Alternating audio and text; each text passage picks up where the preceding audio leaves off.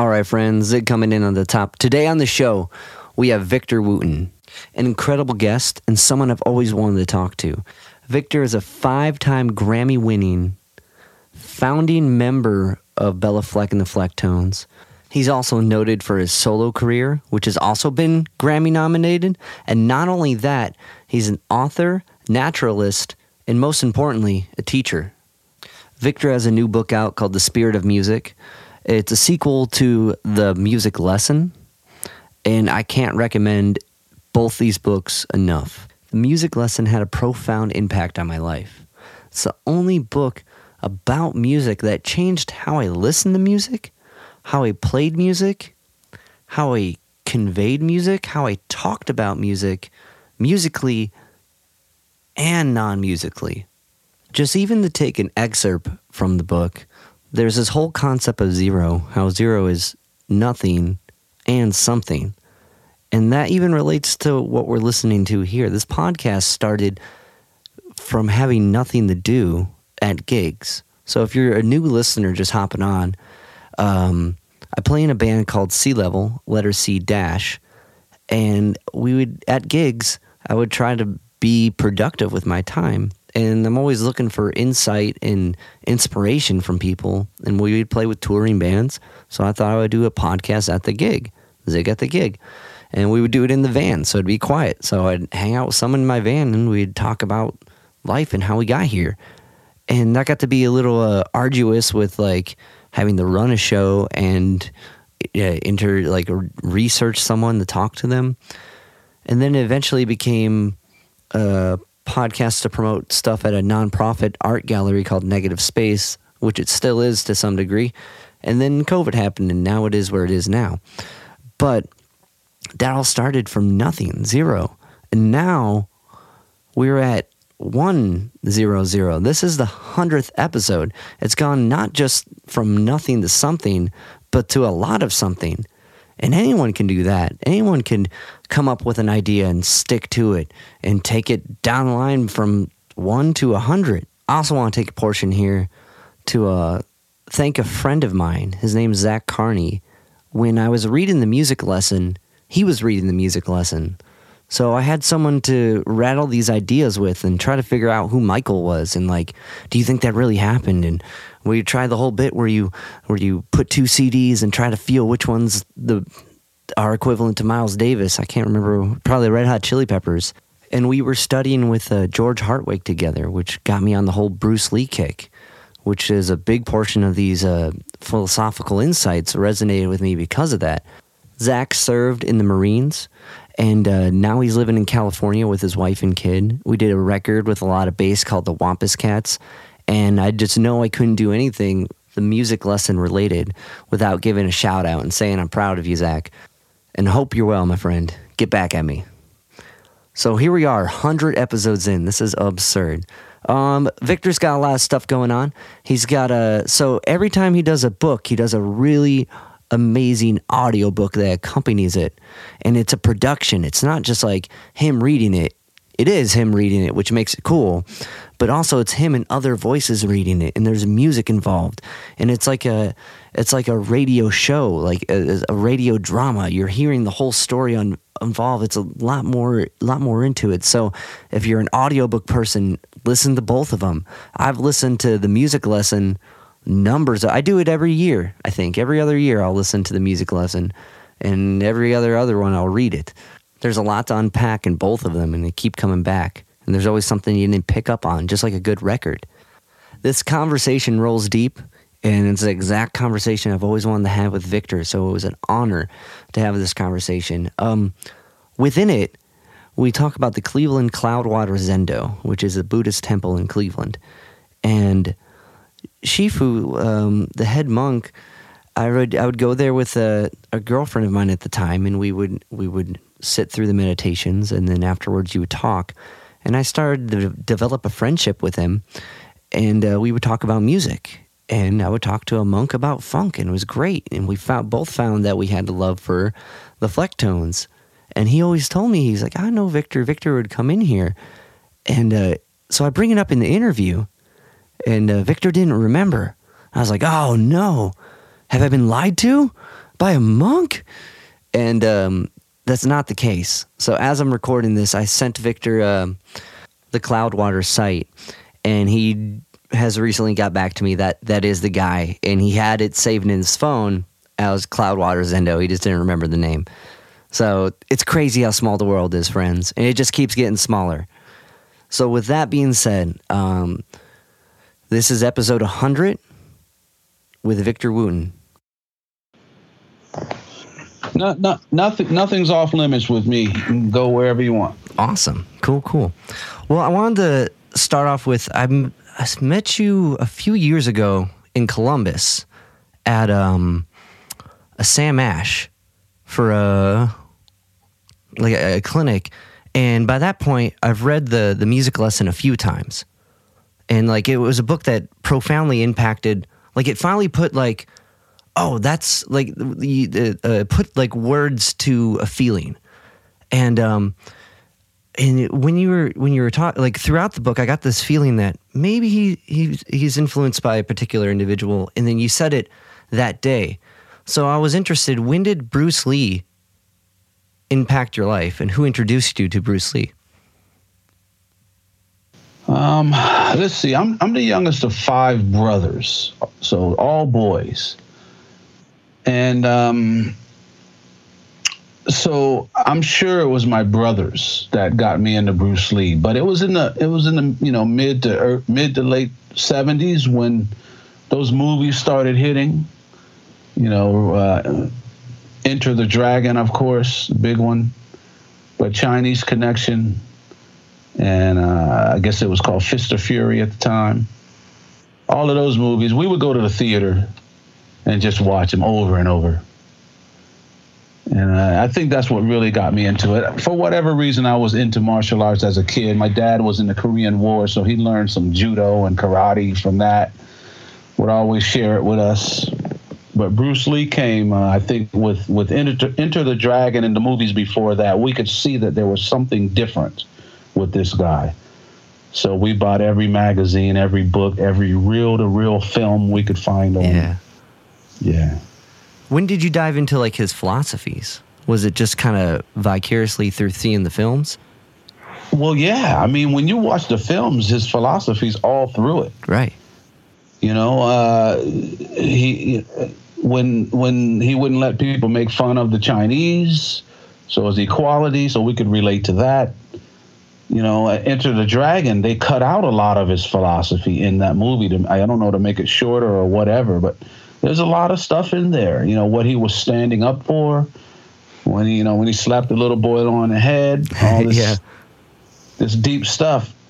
Um, but it also came from reading about him.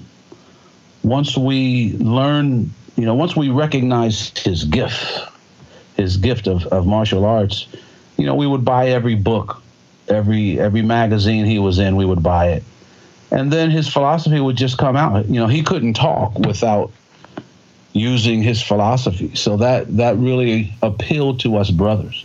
Right, right. Because when you see any of those like small interview clips of him, like uh, the Be Water, my friend, is from a TV show, and it's Yeah. it's profound.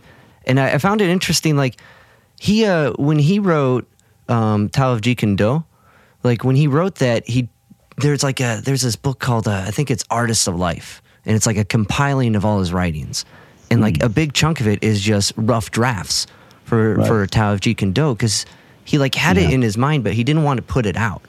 Like he didn't want to have a way because that was kind of his one of his big philosophies was the way of no way. Yeah. And like reading the the music lesson, uh, there was a lot of that in it, and like uh, like it and it, uh, how you approach books like the music lesson and the spirit of music is kind of like maybe like a goal he was trying to aim towards, not having like here's the Bruce Lee way, but here is Right. like a, a tale that shows these lessons and you can kind of pick up on it. Was that kind of an inspiration towards that? Totally, totally. I mean, consciously and unconsciously, Bruce Lee inspires everything that I do. You know, because I was into him so young, Yeah, and um, you know, finding out that he was a philosophy major in college. right. Um, you know, here in America.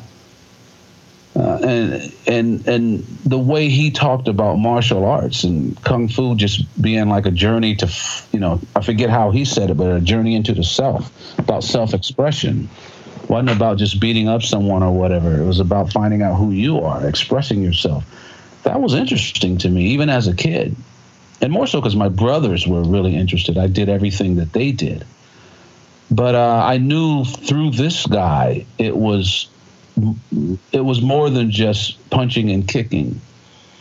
And it was the same. Uh, I got a similar thing from reading and, and studying Aikido. Uh, I don't know how you say his name, but Morihei Ueshiba, whatever. One of the one of the grand masters, I guess, of, of Aikido, one of the more well known people. I would read about him a lot, and his whole thing was about loving your opponent which was di- way different from the Taekwondo stuff I had been learning as a kid. You know, it was about love your opponent and not wanting to hurt them, but to, to, to blend with them and teach them and things. And, and Bruce Lee was really coming about it from that angle, in a way, in a sense. Um, but in learning about Wing Chun, which at the time you could only, you know, at, the, the best you could do was find a book talking about it. Right. You know, but even a book would say you can't learn it from a book. You gotta, you know. Yes.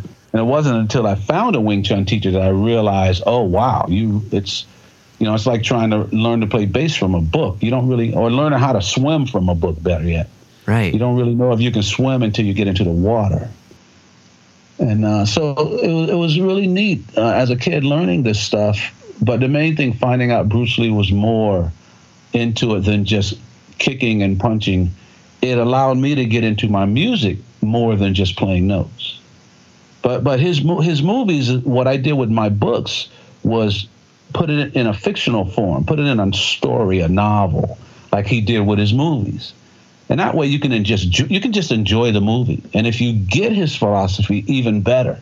But if you don't get the philosophy, you still enjoy the movie. So I did books the same way. I didn't, you know, hadn't made any movies yet. But I wrote the stories as fiction. Let's just, you know, let's just enjoy the story. But the lessons are there for those who want it. I, that's I didn't even put the the connection there of thinking of it like how he did his films. That's excellent. Yeah, absolutely, absolutely. The same thing. You know, there's a whole lot into those. There's a whole lot, lot of lessons taught in those films.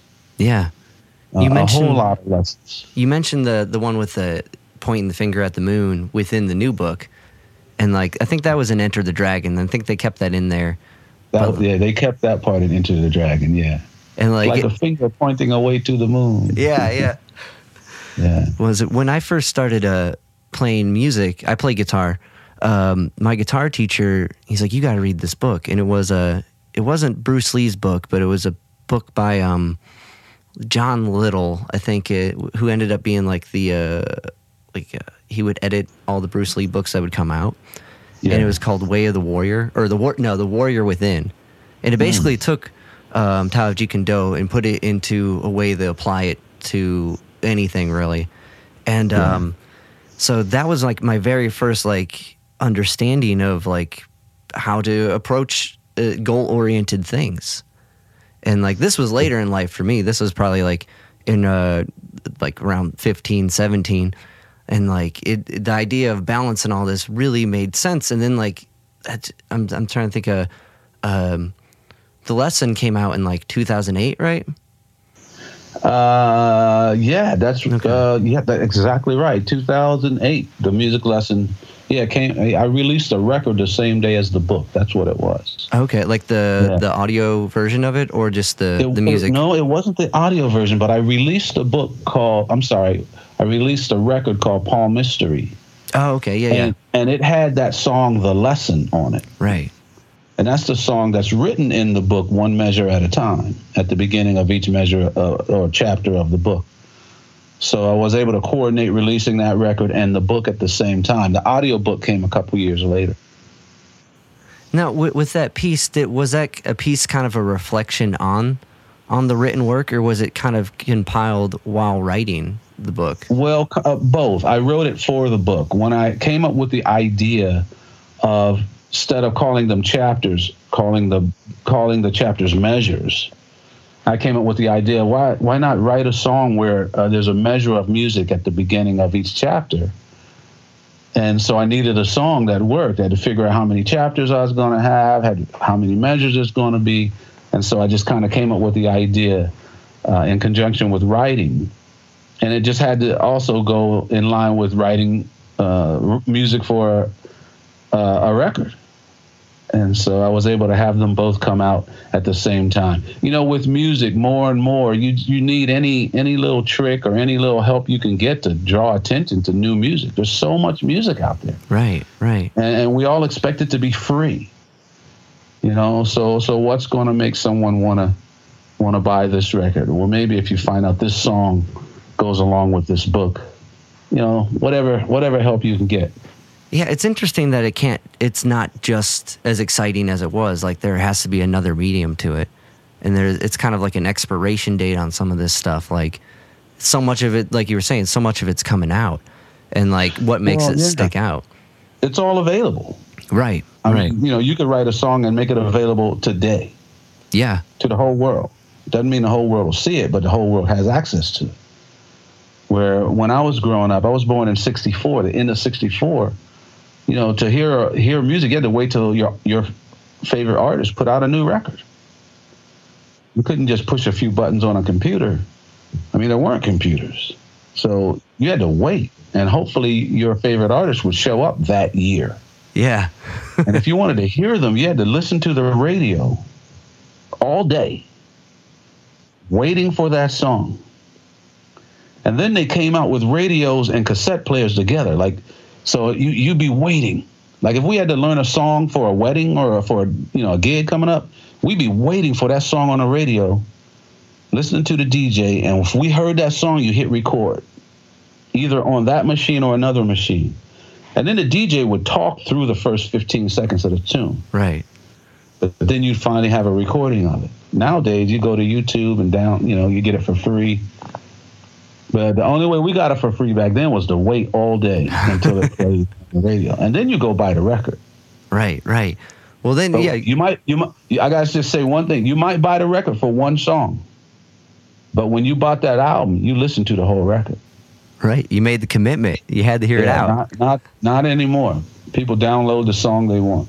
It is kind of a shame, like that the record isn't the thing anymore, and right. like it's interesting because like it's almost almost kind of in a weird way the inverse of what was before. Like before, not too many voices can be heard because there is it, there wasn't a way to amplify it. Now everything's amplified, but you're hearing too much and it becomes white noise again, or like it just static. You're absolutely right. In other words, the people we heard in the past were usually the best at it. Right, right.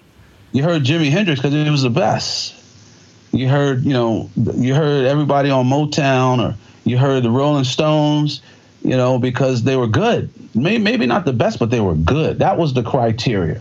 If you're good, we might sign you. You know, Aretha Franklin wasn't a sex symbol. She wasn't a heartthrob. She was just good. Janis Joplin, Mick Jagger, they were just good. That was the criteria. Now that's not the criteria anymore. It's not about your talent. It's about can we market you. Right.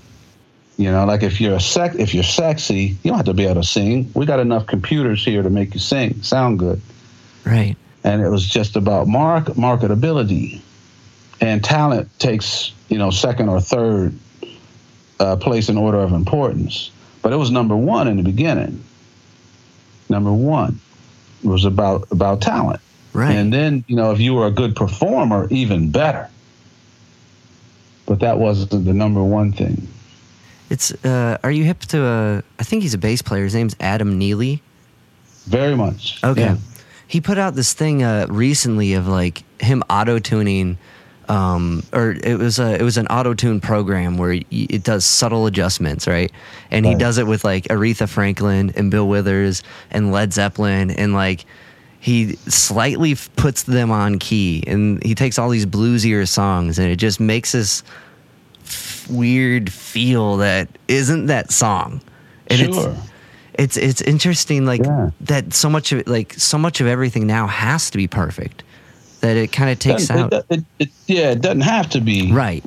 Um, but that is the norm nowadays. Right. And I, you know, I have my thoughts about that, but it is the norm. But that's like for me walking into a person's house that's too clean. Right. You know, when I was a kid, there were some people whose houses and their grandmas would put plastic over the kitchen table. The good dishes were in a cabinet. You got to take your shoes off. You can't, you know. It's like you're you're you're in the house like this, Yeah. and and there's for me there's less feel, there's less soul when music feels like that. It's the stuff the stuff about music that makes you go, ooh, yeah, and feel it is the stuff that's technically wrong. Right. It's when it's out of tune a little bit. It's when we're in the key of C major, but maybe you played a C sharp or E flat. Those wrong notes, you know. It's when James Brown would have the guitar player playing the dominant seven, but the horn player's playing the major seven at the same time. Gospel does it too. Yeah. It's those things that make you feel things. Right? It's just like in life, you know, when things go right, they're good, but we spend our time talking about the things that went wrong. Right. You know, so there has to be that mixture. And when you correct everything and it's just all right and perfect, every rhythm's perfect, every every uh, pitch is perfect. There's no dynamics because it's all compressed.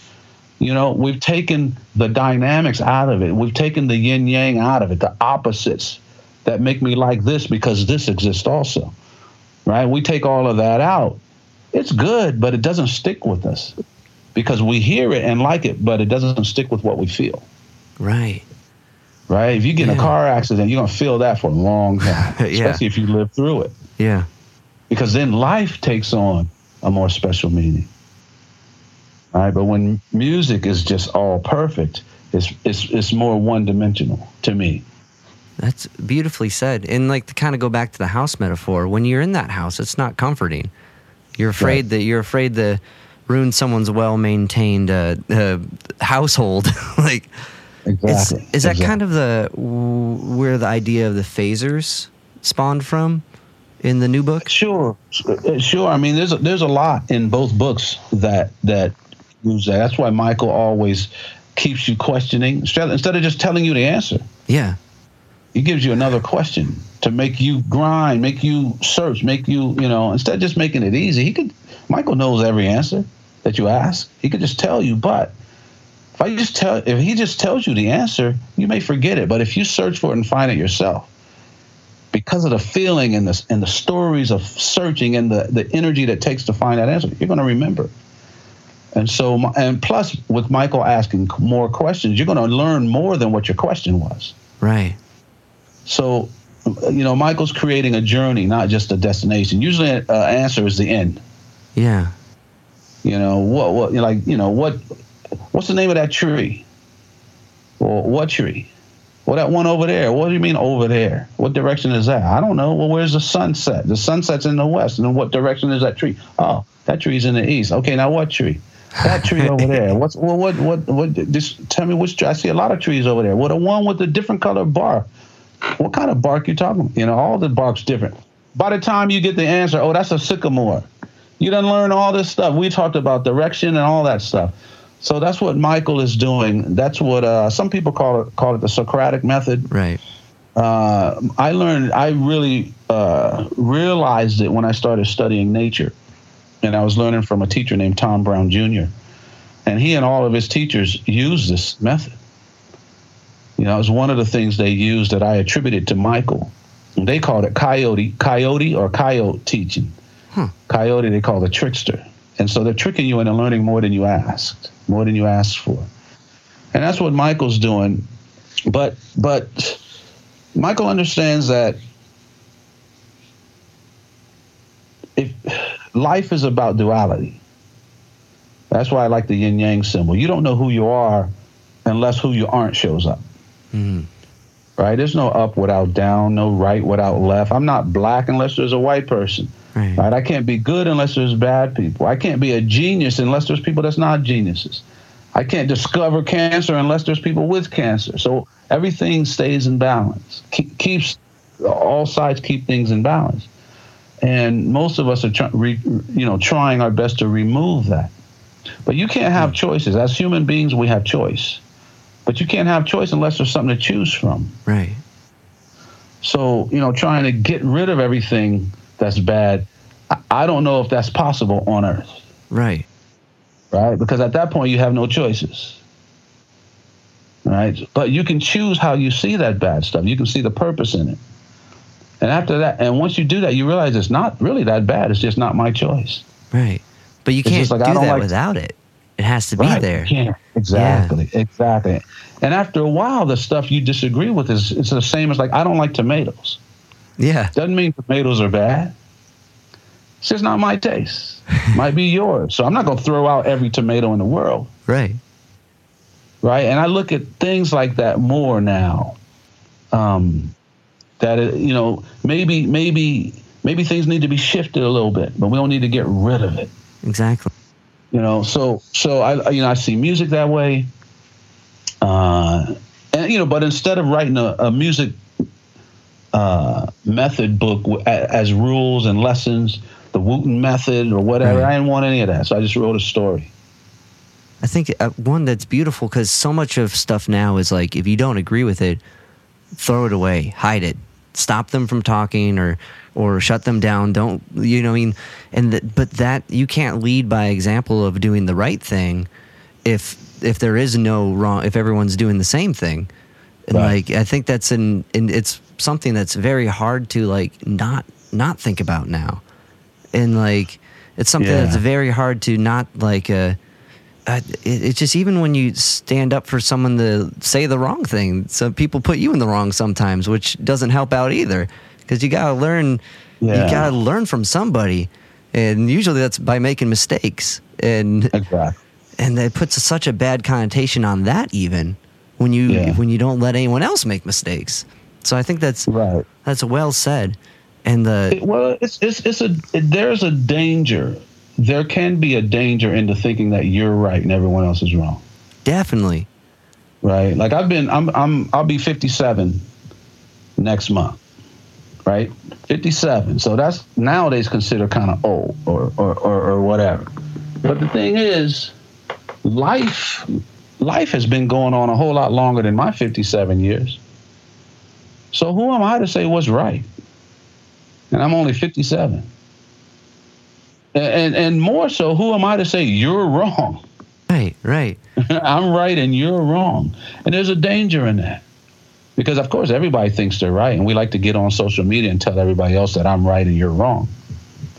But there is a place for all of it. You tell me anything that you think is wrong and i'll show you where there's a place where you won't say it's wrong. There's a place for everything or else it wouldn't be allowed. Life wouldn't allow it to exist if there wasn't a place for it. In many cases the place for it is just to show you who you are that you have a choice right? If you don't like this that's happening over there, then bless it for showing you how not to be. Beautiful. And then it allows you to be worthy of trying to fix it. Yeah. Change. That yeah. house is burning. You get to be the hero. Put the fire out. You know, rescue the people who are in there. You know, that kind of thing. It allows us to rise to the top because there is a bottom. Right. Right. Definitely. And that that has to be. That's a beautiful that's a beautiful way to put Earth. I yeah. I don't know what it's like, Dave. I don't know what it's like off of Earth. But on Earth, Earth is about duality.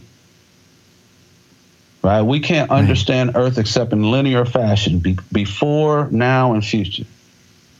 We can, you know, we, we we have to live in that way. And so, before, now, and future is good, middle, bad. Same thing.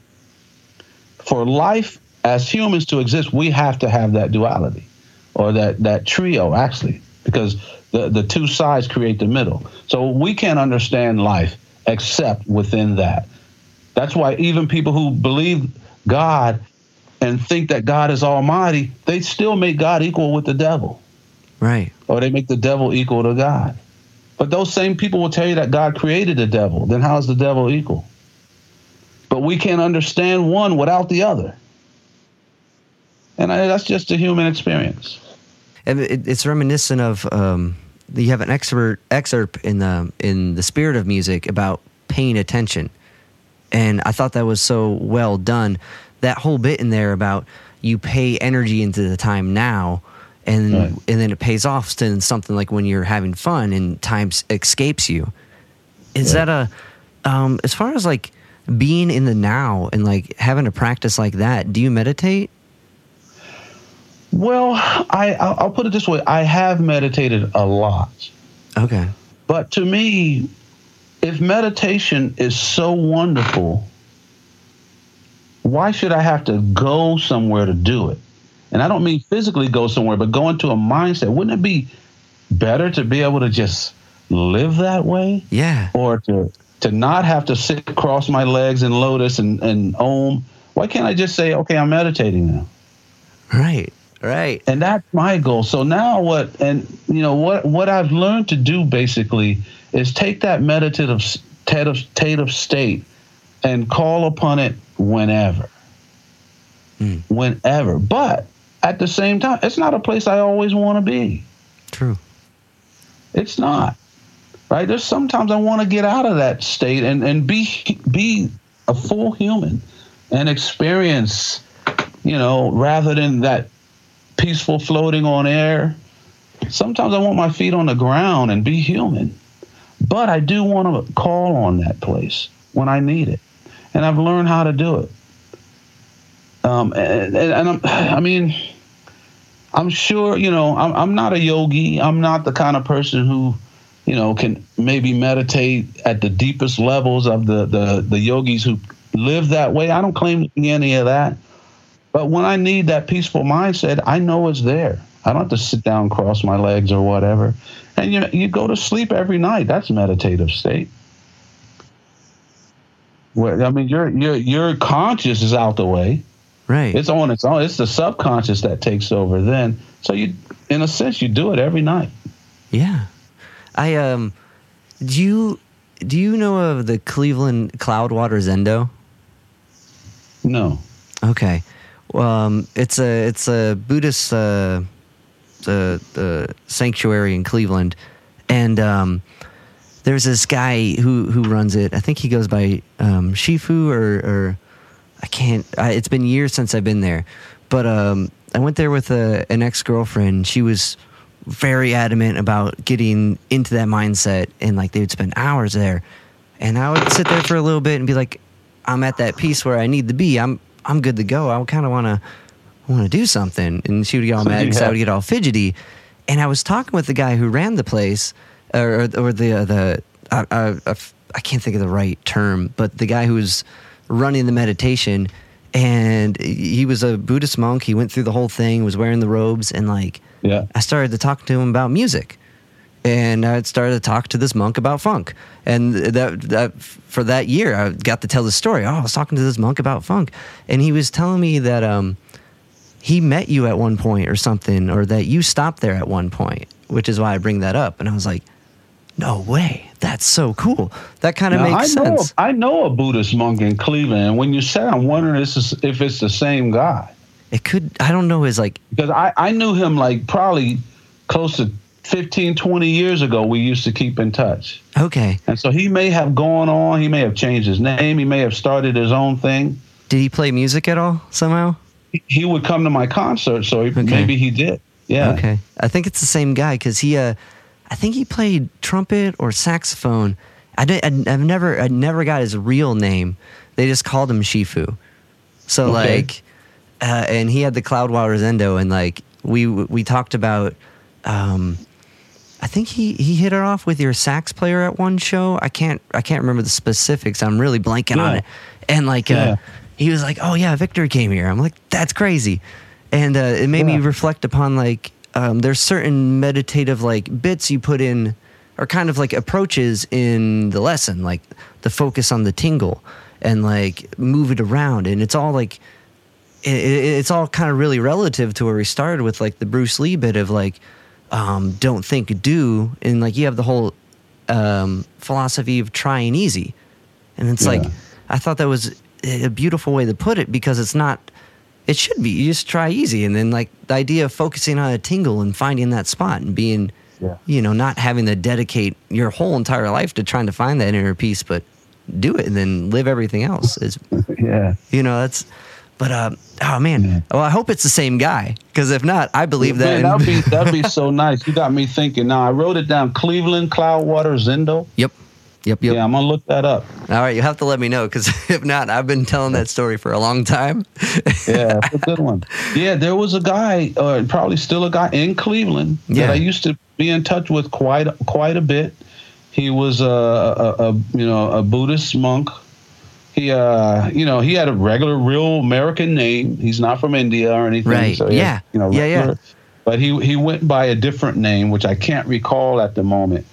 Okay. I have to remember who he was. I look at my phone book, see if I still have him. But that would be nice if it's the same guy. I'd love to get back in touch with him. Cool, cool. Well, maybe we can make that happen. That's awesome. But Dave, there's a really good saying that, and I can't remember it, that really captures it for me.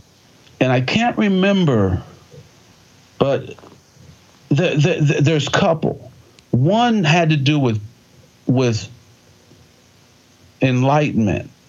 Well, they both kind of did, but it, it said something about like the goal is not to be able to walk on water, but something something to, with your feet on the ground.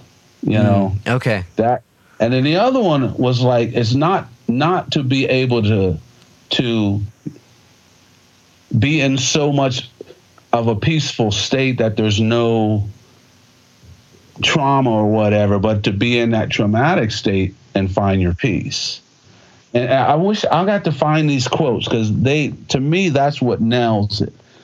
Because a lot of us are trying to ignore the human experience Right. to find some other place. But that, in my mind, uh, we're human. And on earth, it's about this duality.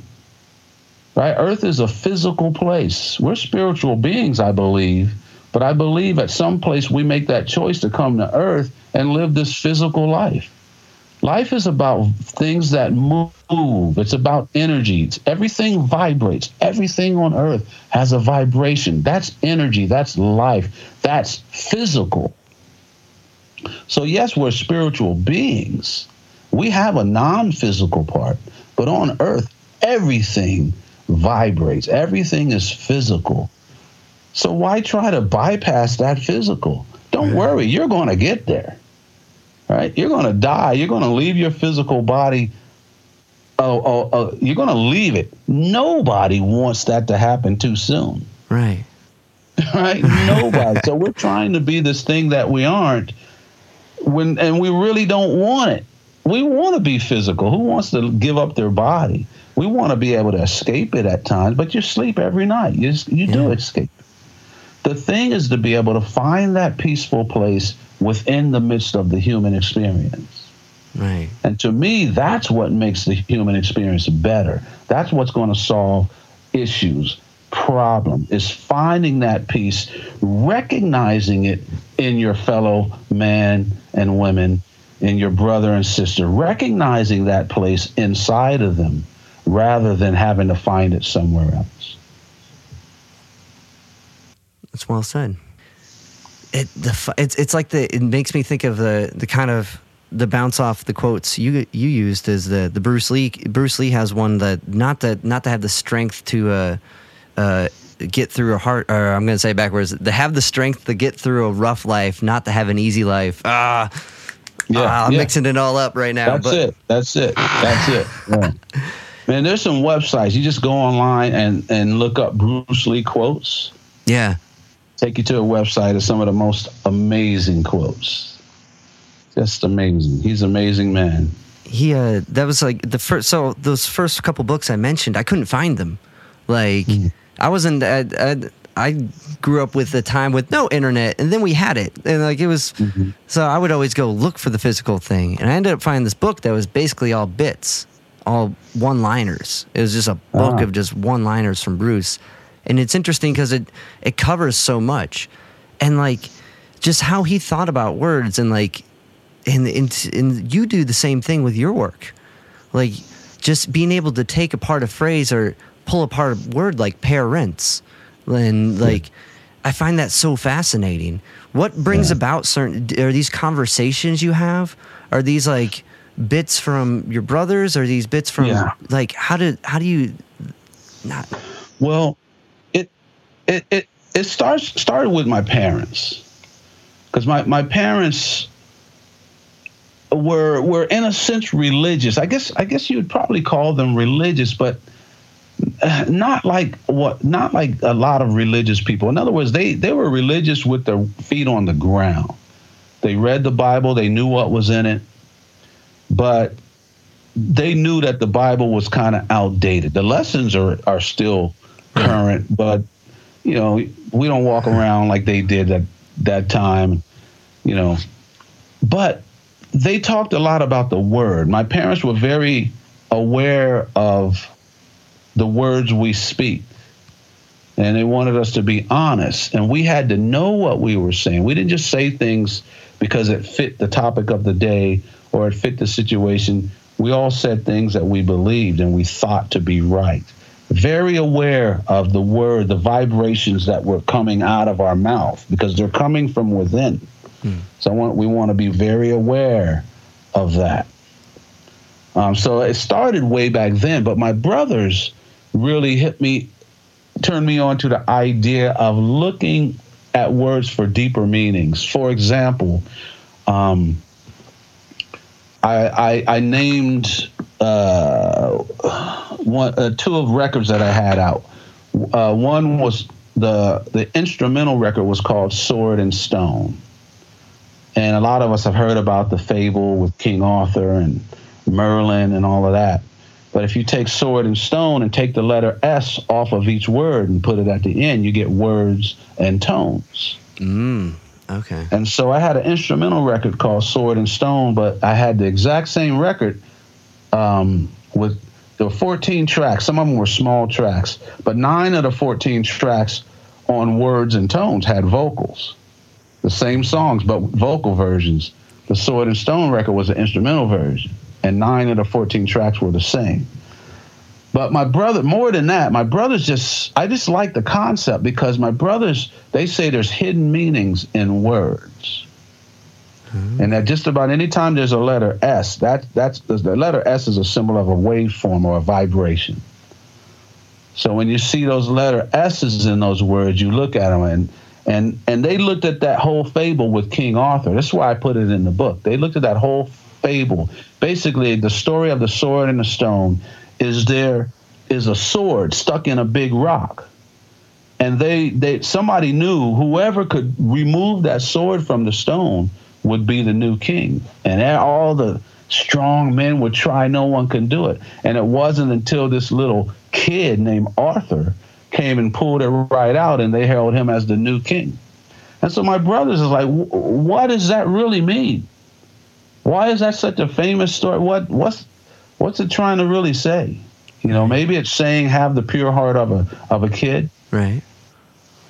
But when they looked at it more like words and tones, who can pull the meaning, right? Who can pull the mm. tones, which are which are vibrations, out of the words, the meaning out of the words. Sword and stone are words and tones. Who can pull the tones instead of pulling the sword from the stone, pulling the tone from the words, Oh, okay. right? And they looked at it, and so they started re-looking at that whole fable. And all of a sudden, King Arthur is art. Mm, So art is king. yeah. Merlin is a, a magician or he's a, a musician. He was the court jester type of guy that the kings always had. These, you Yeah. know, jugglers and musicians and people around. That's who who uh, Merlin was. Merlin, the the magician or, or the, the or the musician. Right. So, and they can go through that whole story and show you a whole nother meaning to it. And it's like, whoa, okay, maybe so. Ah, okay. So, So yeah, that, that idea came from my brother. So I started looking at a lot of different words. right, right. Do you remember how old you were when they when they presented that to you like that? I mean, it started really young, but the Sword and Stone was in the 2000s when when i remember them that talking Okay. about that, and that was why I named my record that. Okay. But they would look at all different types of words, and it started really by looking at the Bible. Because when you look at the the, the like the Christian Bible or probably any Bible, again they have to write it in a way that we understand it today. They weren't using those words whatever thousands of years ago when this stuff supposedly happened. So someone had to translate it. So when they talked about in in the Christian Bible, it says God. You know, He spoke the He spoke the earth or the universe. It was the Word. Right. Right. A word is a vibration. Mm, okay. Right? Right. And a vibration is is it could be a tone. It could be music. Even science today, they, they say they're finding a, a tone, an actual pitch that's roaming through space and might be holding all the planets in order. Right? The same way gravity gravity is a vibration that holds us. Well, every planet that's spinning creates a vibration, gravity. You speed that or slow down that vibration, it's going to create a tone. Right. All vibrations are the same thing at different rates. Right? If you if it if it beats at 440 times in a second, it'll produce the note A. right.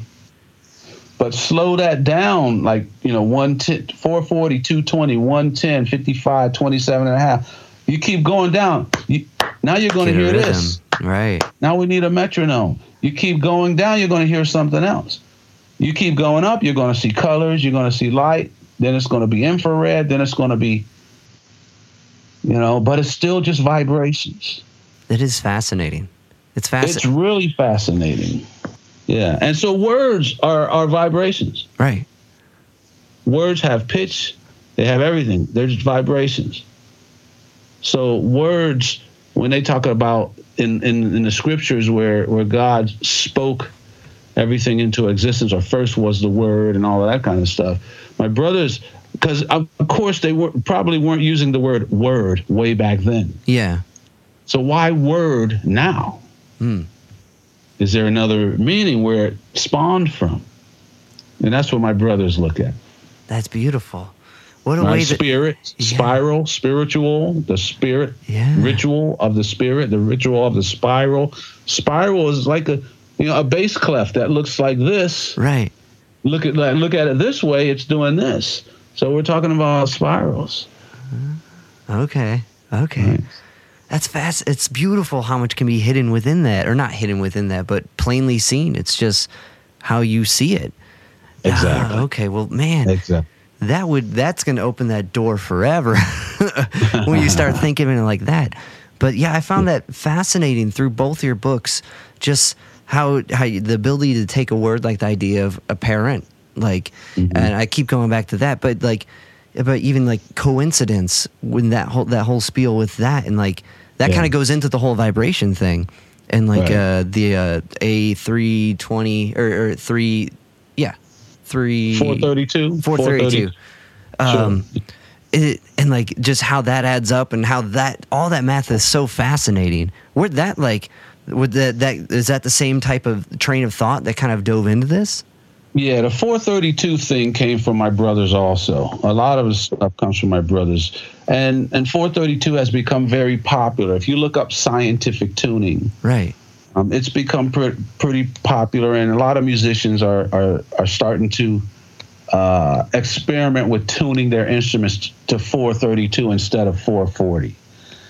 And I'm not here to say that either is better or worse. I am here to say that 432 lines up with uh, at least Western measurements of of life. right You know, when you when you take those numbers and you look at Fibonacci and pi and all that stuff, uh, 432 lines up more. So, uh, uh, like for example, at at 432, the the note C would be at 256. 430, 432 is an A, like 440 is an A, just a little bit sharper than 432. The note C at 432 goes to 256. So you take 256 and you think about how many gigs you have in your computer. Or your cell phone, it's going to add up to 256. It's going to be a, a relative of that number. In other words, hmm. One plus I think it's called like base two or something. There's a there's a name for it in math. One plus one is 2 mm-hmm. Two plus oh, two okay. is four. Yeah, yeah, yeah. Eight, 16. I can remember when there was 16 gigs, 32 right. gigs, not 33. You'll never get a 33 gig right. chip. It'll be 32. Then 64, 128, 256. Okay, yeah. Right? And so on, and so on. So this tuning at 432 lines up to how we measure the earth. Right, the like, I, and I put a lot in the book. You go on Google and it says we our heart beats an average of 72 beats per minute. You add that up by by you know uh, 60 uh, minutes, make an hour, 12 hours, 24 hours. It comes down to 864,000 uh, 864,000 seconds or, or heartbeats in a day or whatever, something like that. I can't remember the exact right. numbers, but 864 is 432 doubled. It comes back 20, uh, now we're talking 24 hours in a day. You add those up, it'll come out to 432 or 864. You multiply 432 times 432, you get the speed of light. Right? 432 times maybe half or whatever is is maybe I can't remember, but you'll get you'll get 1028 or whatever, which is the, the, the diameter of the moon or how many miles to the you know, all these numbers keep showing up. So there's something to it that interests me and interests my brothers about how these numbers at this ratio keep showing up. Whether it makes your music better or not, I don't know. it's definitely fascinating to think about. Um, Very fascinating. Do you do you notice uh, have when you play have you when you play with that tuning? Do you notice some alignments like that, or? Uh, me personally, I haven't experimented with it enough to okay. really know. I do know there um, I have some friends. There was a band that used to be called uh, the Aquarium Rescue Unit. Okay. Colonel Bruce Hampton was the leader. Colonel Bruce oh, okay. Hampton and yeah. Aquarium Rescue Unit. Uh, sadly, uh, Colonel Bruce has passed away a few years ago. But a childhood friend of mine, Oteil Burbridge, is bass player for that band, and we knew that band very, very well. But they always played at 432. Interesting. Colonel Bruce was into that kind of stuff. I have talked to a lot of people uh, not a lot of people, a few people who have played with it. This one great uh, guitarist, classical guitarist named Muriel Anderson. She does a lot of things for us at our camps in Tennessee. She heard my brothers talking about 432. So she went home and tuned one of her guitars to 432, and she said that thing just came to life hmm. in a way. So I urge people to experiment with it, but you decide what works for you. I don't do it because I'd be out of tune with everybody else I play with. Right. So I tune to 440 because that's the standard. Right. Right. It'd be. Inter- I wonder if uh, would they, would you have to adjust the fret like r- length? Like would it would that would 432 become more standard if frets were placed in a different way, uh, like on a guitar, or like if the ratio of the piano was kind of set differently? Like it. Right. Have to be something yeah. like that. Um, yeah, yeah, yeah. things would change, you know, not in a huge way where everybody would hear it. Right, right. You know, if you tuned your if you tuned your bass down a little bit, you know, you may have to adjust your the saddle in your bridge to make sure every fret was still in tune because the string, you know, you have to adjust the length of the string. But um, I don't think many people would would be able to hear the out of tuneness that could be caused because the frets are put in a place for 440. Right. But I've heard a lot of op- opera singers and, and violinists talk about, you know, these Stradivariuses weren't made to be tuned up this high. oh, high. interesting. These yeah. operas weren't made for our voices to be this high. You know, I've, I've heard I've heard about that. Yeah, so I don't know. It's not something I know a whole lot about. It's more fun to talk about. Yeah, I wonder. I think also your our brains would even if it was that slight, like minuscule thing off that ratio a little bit. I bet our brains would kind of hear what it meant to be. Like how pianos have three strings, they're all slightly yeah. out of tune, but our brain picks up on the harmonies that uh, the the the uh, um, uh, harmonics that equal right. the right note. Um, So that to me, to me, Dave, that's the real thing. Not so much what does it sound like. Can I hear the difference? But can you feel it? Right. Your body knows. Your body knows. I think I think your body would know the difference. Here's here's the thing. When I was a kid, we didn't have digital radios. Right? Radio Right. stations now are digital. You type in the number and it's right there. We used to have a dial. And we'd have to turn the dial to the station. So it used to be once you start turning the dial and it got close to the station, you could hear the, the music start to come in, but they're a little bit static. Oh, As you got closer to the station, a little bit more static. But once you got right on the static on the station, boom! It was like whoa. It's like the music became stereo and 3D and everything. So it could be that we're really close to the station Right. at 440. Okay. But at fourth, and, and it sounds great. Sounds great. It's like watching color TV. Maybe the colors are a little off and you don't mind. There's nothing wrong with black and white. Black and white is nostalgic. Some of my favorite photos of my parents are in black and white. Who's to say that's wrong? So, not being in complete color, there's not. I don't know that there's anything wrong with that. But I think being able to adjust, having both, I can see black and white, I can see color, you know. But how do I know that this TV that I'm looking at you on is the colors are totally right? I don't know. So I look at 432, 440 that way. More so, are you making good music? Are you putting your heart into it? Are you doing something that's really you? Because when you talk to me, I don't know whether it's 440, 450. I don't. I don't know. I'm really paying attention to what you say, and if you say it with your heart, I don't know that it matters what pitch you say it in. Maybe it does. Maybe it doesn't. Well said. Um, another kind of concept off uh, off of the same train, maybe even the same segment of the book, was uh, you talk about there's 12 tones, right? 12 months of the year, seven days in a week, and then two of those days are the weekend. Kind of like a kind of breaking down the scale into whole steps and half steps. I kind of Right. went down the train of thought of thinking like, well, if you lay, if you fill in the whole steps and half steps, like um, if you went from Sunday to Monday, a whole step, uh, Monday to Tuesday, whole step, Monday or Tuesday to Wednesday, half step, and like so on. And it- it- it's almost like that kind of rest is put in there in a way. Like have like most, I find Wednesdays I'm like exhausted. I don't know if that's the same, but it's just kind of like a diving into that concept a little more.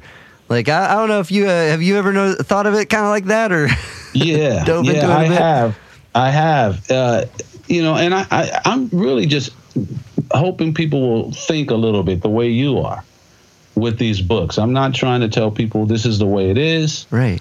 Just give you things to think about. Yeah, but when you when you really relate uh, relate the days of the week to the days of a scale, you know, five day Monday through Friday is like a five note pentatonic scale. Right. It could be that too Yeah, you know, and the, the two days on the weekend are the two half steps. You can look at it and, and you can start to find some relationships. You know, it's kind of fun stuff to look at. I, th- I still think Wednesday is the, the the flatted fifth if we make it the blue scale. So it's still Yeah. yeah. Um, Daniel Levitin, um, you you quote you said he helped you develop that scale at the beginning of the book uh, when you size music from a live experience to a MP3. Yeah. Um, Uh-huh. How do you know him? And have you worked on any any other projects with him? I have. Uh, I I met him. Um, well, at first, a lot of us musicians first found out about him when he wrote that book. This is your brain on music. It's a great book. um, because Dan is a good musician. Um, but it was that book that brought our, our, our attention to him. And then he, he called me to come, because I had done the music lesson, he called me to come speak with him um, at 92nd Street Y in New York, which is a pretty prestigious conversation place. And we did a talk and we played music together in front of an audience, and we just hit it off, and we've been kept in touch. We've been close friends ever since then. But he's really interested into the in this kind of thing. But he's a scientist, Right. so he likes the science behind it. And you know, like for me, if pizza tastes good, I don't need to know how you cooked it. I don't need to know any science. I just want another one, you know. But some people need to know what temperature you make the dough, what temper, you know, all that. And I'm glad there's people that's like that. So that they can totally re- reproduce that piece. I just want I want another slice for me. so I like Dan because we can meet on different sides Right. of these things. Like like for example, you know, I can talk about the feeling. And he can talk about the science behind that feeling and even maybe why you feel it. You know, so I learn a lot from him. I think we learn a lot from each other. You know, yeah. That's cool. But that's how it came together. Years ago, he called me. Uh, I had read his book, he had read mine, and we got together to have a conversation, our first conversation, and it was in public. what brought up that uh, that scale that he came up with, or that you guys came up with by like kind of sizing music Oh. down to the? Well, I just told him what I wanted to do. Okay. And I, I started by saying, well, if you know, if, if listening to live music is a, is 12 inches, a foot, because that's a standard. Everyone can imagine what that looks like. Um, you know, what would vinyl be? And we just came out with so let's say eight inches. Okay. You know, it's not, it's not live, but it's the closest thing that we have to get to it. Eh, to record wise, two inch tape, vinyl, uh, analog. And then we looked at a waveform being maybe six inches. But it, the the kicker was he told me that a MP3, he told me is is about a tenth the size of a waveform. And waveform is what we usually make CDs out of. So if a if a MP3, which is a lot of time what we're downloading from iTunes or what's in our, our phones that we're listening to, we're usually listening to MP3s. And they he said that an MP3 is usually about a tenth the size of a waveform. So if my waveform was six inches, that puts a MP3 at a half an inch, 0.6 inches. And think about it, that's the norm today. Right. It's That's the norm is a waveform. So it doesn't and and as this one guy also talk about um uh it came up with Sonoma, Gus. I talk about Gus. He he helped di- he helped invent digital recording. I'm, I got digital recorders right here. He helped invent it, but doesn't really like it Huh. because he said we stopped working on it too soon. So he kept working on digital because he, he saw the benefit of digital. But you know the the main digital uh, the main digital the, the mainstream digital processors will record 192,000 pieces of information in a second. It's a lot, yeah. but it's still not what the brain can can perceive. So this guy Gus came up with a new system, his own system that's digital, but it records up to 3 million, or not quite 3 million, close to 3 million bits per second, pieces per second.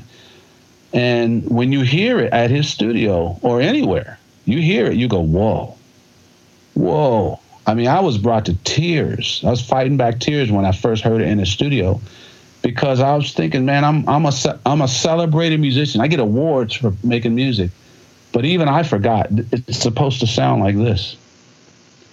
You know, and the average person, uh, everybody, you can hear the difference, but the average person won't care, Right. probably. Right. But what you feel, whoa, your body and your ears know. No.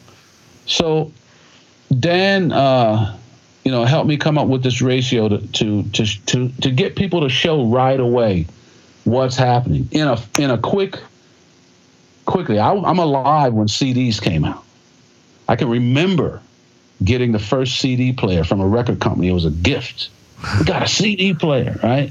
CDs were supposed to be indestructible. Supposedly you could play frisbees with frisbee. with- Nothing could destroy them. We found out quickly it wasn't true. Yeah. But there was something different about the CD. They sound good still, but there's something not quite the same. Right? Even hearing your mom speak on the telephone or hearing it on a CD is different. Hearing her in the same room is way different. So I wanted people to see that in, in the new book, The Spirit of Music, right away, what has happened in a few short decades. Going from live to vinyl down to a half an inch. Then you put that half an inch through some headphones or or or computer speakers. Where are we now? Maybe quarter of an inch. And that's the norm. And you know, but what I see happening, and I'm not, I don't know that I can blame it on that. But I see that music is devalued. We expect it to be free. Mm. I heard someone say once that when we were kids, television was free, but we paid for music. Mm. And now music is free, but we pay for television. Totally backwards. You see what we value. People don't buy whole records anymore. And I'm speaking general. I know some people do. But most people buy the song they want. They'll listen to 15 second on YouTube or whatever, the preview on iTunes, and then buy the, so- the songs that they want or the songs that they heard. They don't buy the whole record. We buy the songs we want. We listen to them whatever order we want. So we rarely ever get the artist's true vision. Where back then, every song was in an order on a record for a reason. The album cover painted a whole visual picture of the record, front and back. If it was a double record, even better because you could open it up. We read everything, everything. Then we'd pass it over and they would read everything. But we sat and listened to the whole record. Yeah, we had our favorite songs, but we listened to the whole thing. Not just once, over and over. And that's how we learn. That's how we learn to play music. We listen and we jam. Yeah. It's interesting that all this comes from vibration and the end all thing is it moves you. Like when you got to hear that music and that with that uh that that quality and that clarity, it moved you to tears. It physically a thing that is just moving moves us. Right. And it, it, it's interesting kind of to tie it to the beginning of where we started talking about like tying it to like the idea of music being less valued well maybe it's less valued because it's sm- it, less of it's moving like and less of it can move you because there's less to get through the the the speakers in our in our in our ears like or the little earbuds uh, compared to like being in a room with a band seeing someone play that song is completely different than uh, the condensed file that you can carry a million of them for. So it's it's an interesting like uh maybe maybe it's how it's being fed to us also kind of de- yeah. devalues it. Or maybe or, You're absolutely right. You're absolutely right. It, to me, to me, it's the same as the fact the fact that I can go out and buy a two liter bottle of Coca Cola cheaper than I can buy an eight ounce bottle of water. Okay. That's normal also. The fact that we buy water, period, is crazy, but it's normal. It's the norm. Hey, will you buy me a bottle of water? There's water in the sink. There's water everywhere. We should be able to drink it. Why can't we? As smart as we are, we can't drink water. And we're not doing anything to fix that. We'd rather just sell it. Right? But Water's so good for you, let's make it expensive. Let's make the stuff that's bad for you easier to get and cheaper. Why is it easier and cheaper to get fast food than slow food? When slow food is better for you. Right. Right. Shouldn't it shouldn't it I, I mean it really just doesn't doesn't make a whole lot of sense unless it's money driven. Right unless it's money driven. And you know, I, I, won't I won't even go into all of that. But my point here and with this book is that it's decisions somebody is making.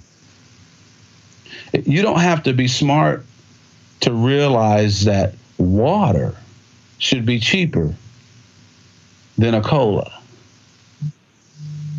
Right? You don't have to be a scientist to figure that out. You don't have to be smart to realize that we shouldn't have to pay for water when the country, when the planet, what do they say, 70% water? Right. now we got to buy it. Now, you don't have to be smart to figure that out. So someone's making decisions. So I'm talking about all of that when I'm talking about music. I just call it music because people will still listen. There's no political decisions or agenda if we're talking about music. Right. If right. I start talking about vaccines, racism, po- politics comes up. Music is still safe from that so far. Right. So I can talk about everything equality, inequality, racism, sexism, health and call it music and still express my views. So that's what I'm doing. It's beautiful. And I think I think so much of like when it comes to all those topics before it'd be politics and religion or whatever it may be, I feel like both of those are so you you kind of pick a you, you you subscribe to a flavor and that's the only flavor you can drink or you or a rhetoric and that's the only thing you can repeat and anyone that doesn't agree with or alters the the the, the flavor a little bit is wrong and like Yeah. but it doesn't really allow you to be you you're just kind of being this group of a thing and Right. i because i've gotten to the point and i'm sure i'm sure you've gotten to the point and a lot of people have gotten to the point where politics is not it's it's not really i'm not hearing who you are i'm hearing the group of people you want to be around or, or you, i'm hearing their opinions through you which Right. is it, it, it's a shame because I want to know what you think, and like I want. And but I guess that goes back to kind of what we were saying earlier too, where if you can't be wrong, how can I really know you? Because you can't be wrong. You have to be right, at least in what you perceive to be right, and right, right. that's a shame. That's right, Dave. That's really nice. Nice. Absolutely right. Yeah, but the cool thing about music is you're still alive. You're still alive. I'm sorry. You're still allowed to like punk rock yeah, and polka. yeah, Right? I don't criticize you for that. But in you know, so it, but so in other words, in music, you don't have to prescribe to only one style. right, We're allowed to be free. Well, what kind of music do you play, man? I, I play all of it. It's all same notes. I like all music. Well, who do you pray to? Oh, well, I pray to Allah. I pray to Jesus. I pray to. No, you can't do that. yeah, All right. Well, what, what, what? Uh, you know, political. Are you Democrat? Are you? Well, I like them all. No, you can't do that. You know, music is still safe so far. It's changing. It's changing. Right? It's yeah. We Yeah. we we yeah. It's changing, but.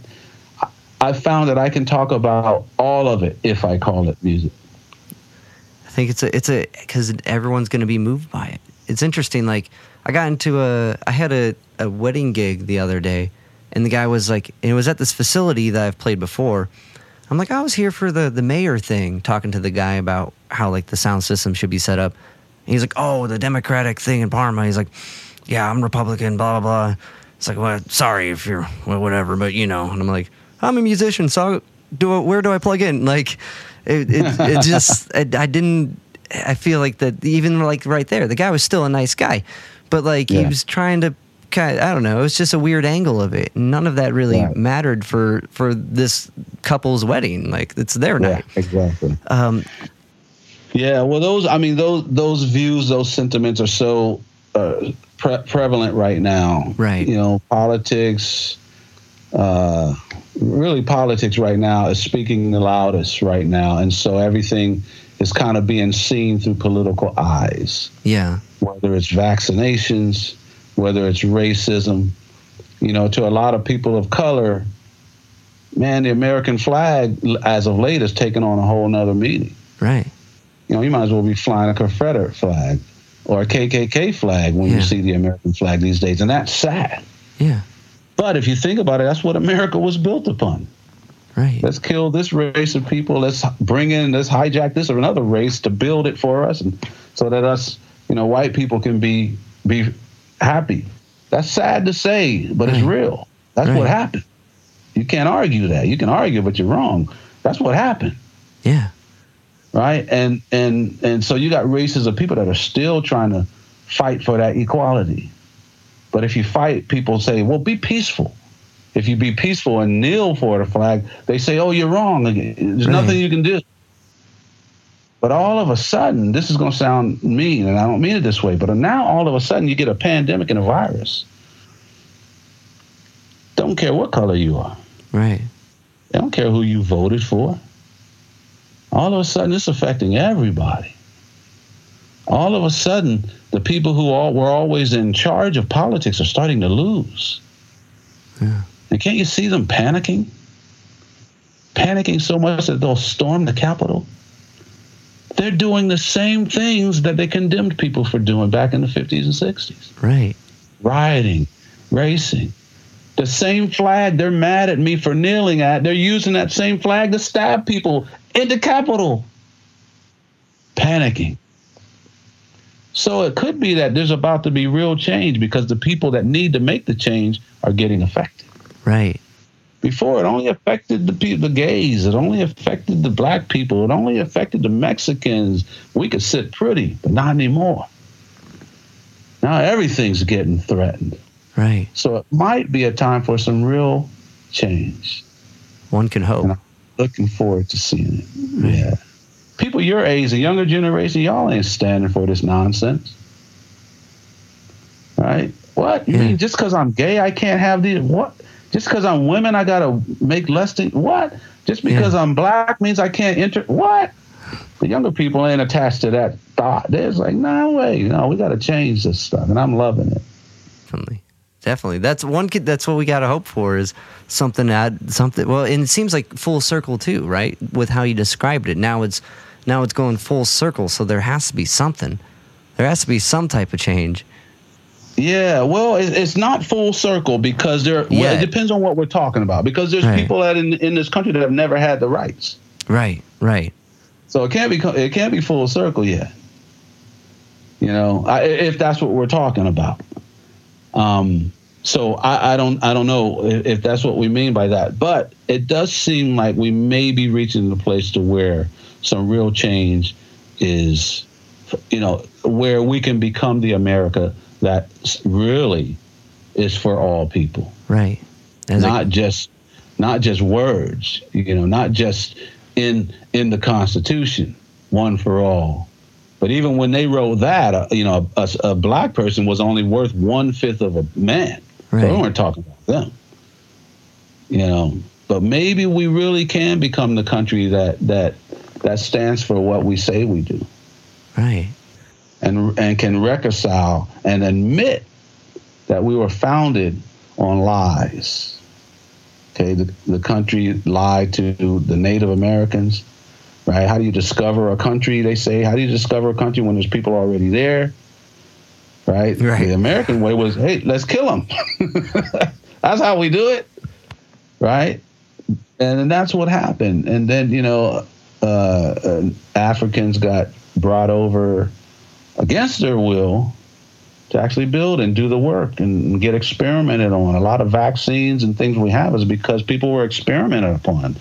That's not in the history books. Right. You know, there's a whole lot of stuff, but we have the opportunity because of it. We're a new country. Right? We're not France. We're not Europe. We're talking. We're a few hundred years. This is a Yeah. new country. We have. We still have the opportunity to get it right. Right. We still do. We're still a young country. We're just talking about a few generations. Right. Right. Right? But I don't expect it to happen quickly because, you know, these laws that were in place. I mean, when I was born, my mom couldn't vote. So we're only talking about a generation ago. A couple generations, there were still slaves, you know, stuff like that, separate water fountains and stuff like that. So we got some work to do. But your generation and the next are making sure that we do it. And I'm loving it. I'm seeing it and I'm loving it. But it's scaring some people. and You can see them panicking. Right. Well, it's interesting, like the kind of the kind of like put in a way of what we've talked about, like these words holding holding like vibrations, right? And you string a word, uh, a, a, a a collection of words together, we get a sentence. We get enough of a sentence, we get a phrase, and they kind of touch upon what you've talked about when in, uh, in the music lesson as phrases being phases and phases being phrases it's a beautiful way that hope that we're going to a new phase from the phrases that we say and Right. that it, you, that's going to affect how we think and how we interact with each other Yeah, And it's a- exactly, exactly. In the book, the yeah, the, the spirit of music. If, if you remember, uh, it's it was said that the phasers are now allowing themselves to be seen. oh okay Okay, they Yeah. used to not be seen. Now they're being seen. That's a desperate method. Method, you know, that's a desperate move. Okay, we're going to show you who we really are. Ah, so okay. there's a desperate thing there. But also in the spirit of music book, you don't know if it never says who saw the phasers, except Ali, Victor, my character, Right. Seiko, right? Maybe Jonathan, Michael. Only this group of people, the public that are playing in the street and all that stuff. We don't know if they really saw the phasers or not. So the phasers could be here. Only some see them. We don't know. So maybe only some of our, uh, some of us are aware that the phasers even exist. Isn't that real life? Right. Right? Mm-hmm. Some people are just going about life like normal. But you can't be the hero unless you have some people. You can't be the leader unless you have people that follow. You can't be the great bass player, the great interviewer, unless there's people that are less than that. So we need some people to not see so that we can be the seers. So all of it on earth is a part of the whole puzzle.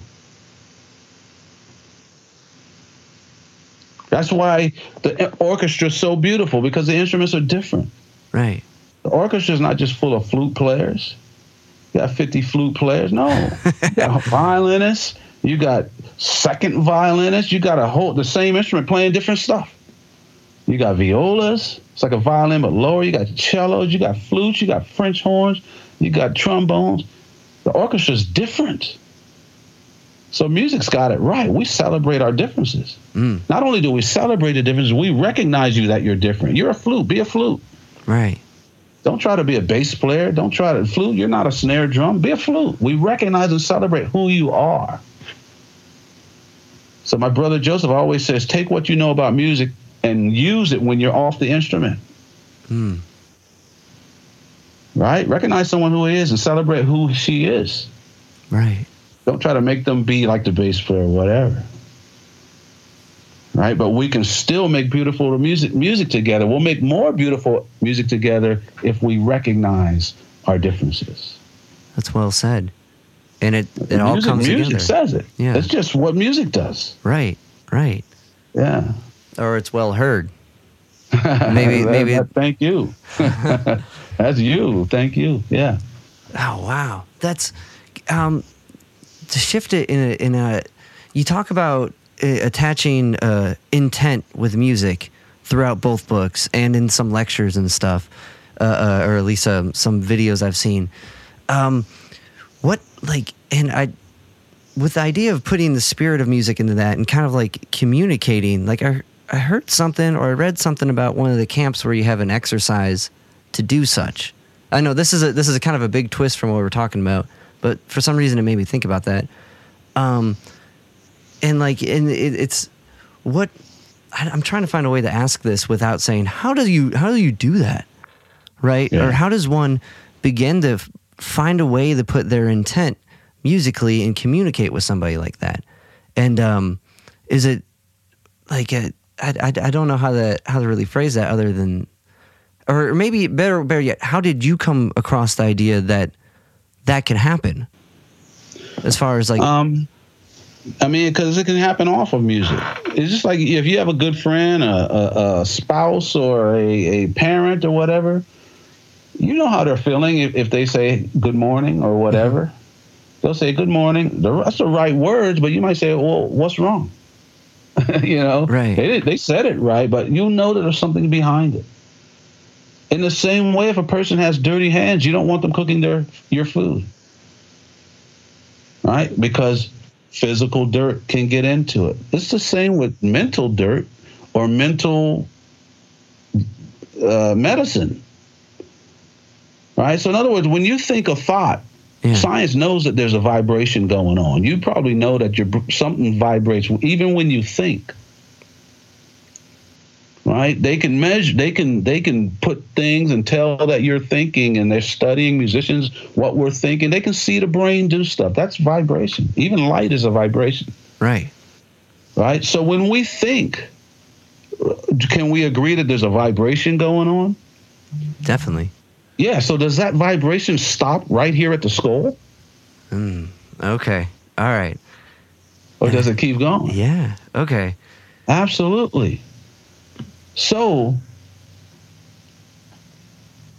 there's a vibration if I have an intention, if I have a thought, if I have a feeling, if I have a tingle, it's a vibration. Can we see it? Maybe not. Can we measure it? Maybe not. A musical note is also a vibration. What do you think might happen if you put the two together?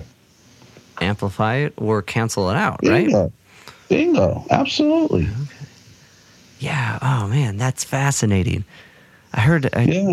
I can't remember a bit or something I read or heard you talk about. And I was like, how does that work?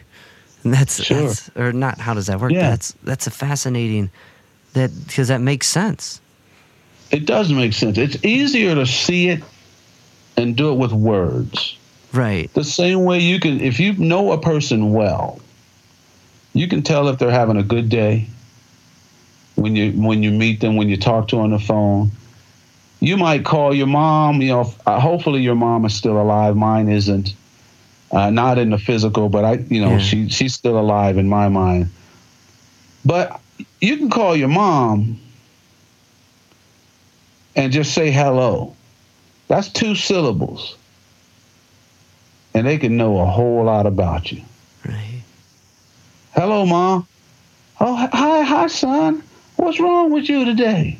You got something? What? Tell me what's going on. You know, they know everything because you grew in their belly. They've been feeling them vibrate. Yeah. The vibrations that made you grow are the daddy's vibrations and the mom's and even more so the moms, because you live inside the mom for nine full months, Right. almost a year from the inception of your physicality, of you becoming physical, is inside that mom. So that mom is so in tune, whether they're aware of it or not. Now you get an aware mother, or even an aware father, but the mother's been physically attached to you for nine months. That's almost a year. Right? Yeah. Of life, not just learning to play an instrument or something for nine months. I'm talking about growing, living. You go from nothing we can see to whatever, eight, ten pounds, six, eight, ten pounds of physicality inside that mom. That mom knows so much about you.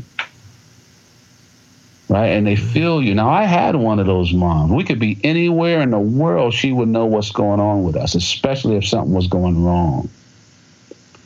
So when I actually utter a physical word, now she knows more. You get a physical vibration with the mental that's already happening. It's the same thing we do with our music. Right? Right. We make who we are physical and we send it to people who receive it. It's different than just being in the same room. When you create that physical vibration, it's more powerful. We all understand if what what if what I think, what I think and the intent I put behind what I say matters. Well, I love you. Oh, doesn't feel like you're telling me the truth. It's not just a word, you know.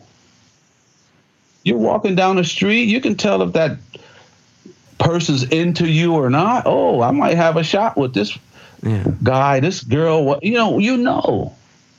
There's so much that we know unspoken. Put what's unspoken into a physical vibration and send it to someone. Whether you call it a note, a scale, a song, a lyric, it could just be a thought. It's a vibration. And like waves in the motion, soon as these two waves hit, they are changed and you can't unchange them. Right? You look at two waves hit, neither wave stops. One wave doesn't hit the other and it just bounces back. No, they merge. Right.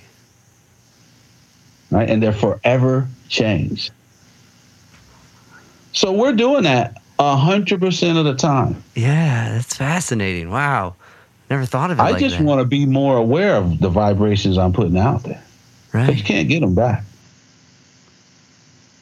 Can't, can't get them back. So I want to do as best as possible to make sure that my vibrations have the right intent. How you receive them is up to you. Because I can say, "Hey, Dave, how you doing? Don't talk to me like that." That's up to you. Right. Right. My intent's good. Uh, that's I have no Yeah. I, right. I have no control over how it's received. I only have control over how I put it out. And however you put it out is not going to please everybody. Right. Because sometimes they're going to have that that dirt, uh, that mental dirt in their own receivers. It And it may so- not be dirt. It may be more light than you. right. Or that cancels out. And, and we thought we had the light, and we find out, oh, wait a minute. I need to change my view. Right. Because think about it, everybody thinks they're right. Right. But there are people who are more right, more enlightened. So we need to take our rightness as with a grain of salt, share it. You know, it's like a light. There are light bulbs that are brighter. Yeah. It's. I mean, it's interesting with the comparison of a light bulb, right? You'd think uh, eventually it, it grows dimmer, um, but a, a, a new bright bulb, a new bright bulb, a light bulb will burn bright. But that doesn't always equate to like experience, right? It's kind of the opposite. So I guess, but it maybe maybe the better thing to compare it to would be like a flame, right? It burns down to the coal, and the coal's hotter, even though it's not as flashy. And there's an Yeah. equal amount. But I think I took just took another mm. metaphor and fell into the one spot with it. But that's I like it. I like it. But but a light, a light. Like if I light a match in here, you don't see much light from it because it's already bright. oh, okay, all right, So for this light, for this light to to to to seem bright, it has to get dark. right, So for many of us in life that are trying to grow our light, you can't see how brilliant you are in a room full of brilliance. Has to get dark around you. So a lot of us want to get better. We want to be the light, not realizing for our our light to shine bright has to get dark. Mm. And Yeah. so a lot of times we we're, we're, we get on a course, we find a new religion, we find a new whatever, and then it gets dark around us. And we pay more attention to the darkness rather than realizing for me to be brilliant, it has to get dark. For me to shine this light that's only the light as a match, for it to shine bright has to get dark. Right? Being brilliant around a bunch of brilliant people is easy. Playing music with good musicians is easy. If you want to be really great, you play with some musicians that aren't as great as you right, and make them sound good. So think about all of our heroes, whether it was for me, Dr. Martin Luther King, whether I'm reading about Jesus, Buddha, or whatever. They didn't just hang with the best people. right, They went to the depths of the worst and brought their light there. Right? They did both. They did Yeah. both. But in many cases, your light will shine the brightest in darkness. And at least with the with the uh, Western religion of Christianity, that's how I see that that light shining with you know with with Jesus in the in the Bible. And I look at it as it's we can argue over whether it's true or not. Doesn't matter to me Right. because I wasn't there. right. You weren't there. Nope. If I told you what I did today, you weren't there. You'll believe me because I said it. But to you, it's just a story. So it's up to you whether you believe it or not. So I take these Bibles, and I say Bibles plural because all the religions have them. I look at them as stories. What can I learn from them? And what I really learn is that the light needs darkness to be the light. Right. Right. And all these people, Dr. Martin Luther King, he went to where it was needed. He went to the darkest places and helped them shine brighter. And his light, even though he's not here, is still bright.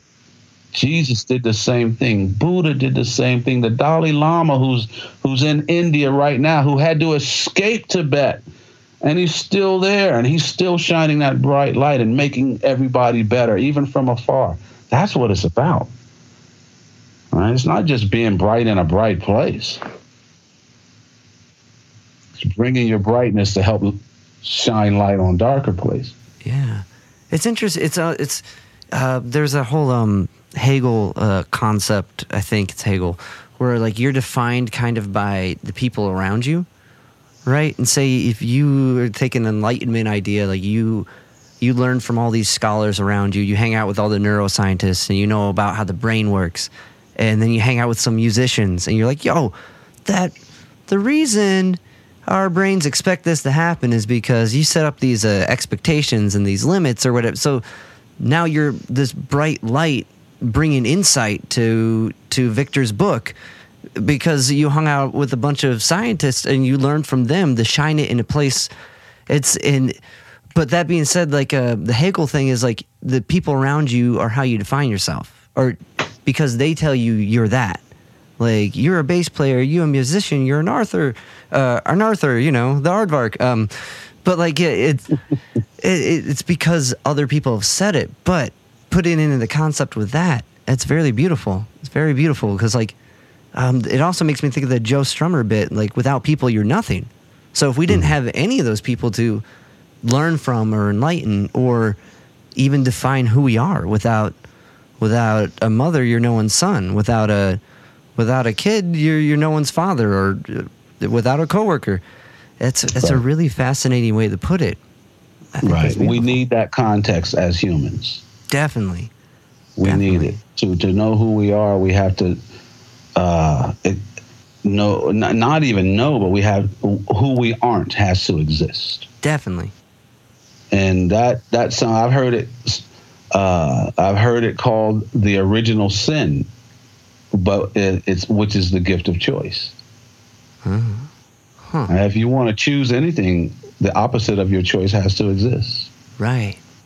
So choice is a gift and a curse. Definitely. Definitely. wow. That Right. And maybe what people call heaven is there's no more choices. It's just what it is. Everything's maybe what might call beautiful, but you can't call it beautiful because not, what's not beautiful has to exist at that point. yeah. So we can't understand it on earth because we need what we call balance. You can't balance without two sides. Right. Right. I even talked about that in this new book. You know, we all want to be in the centered, but we live on the edge of the earth. You can't live in the center. You know? Yeah. So it's being able to know where you are and be in balance wherever you are. Right? Right. But to be in balance, you have to know both sides. Right? The person on the high wire has a long pole that really reaches way out here. Now they're in the center, but you know that they're aware of every end of the tip of that, and they're doing this the whole time with that pole. So they're manipulating the edges to maintain being centered. It's not ignoring the edges. right. That's not what centered is.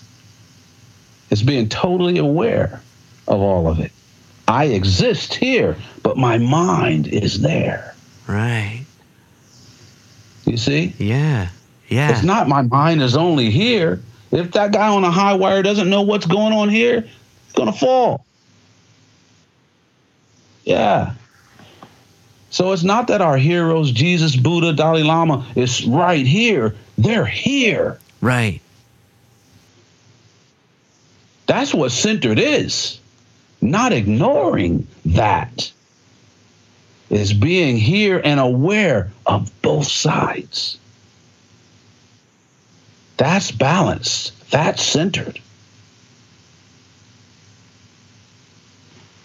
Beautiful. It's well, just like if you wanted to find the center of the circle, you got to find the, per, the perimeter, right? You got to be able to trace the whole thing.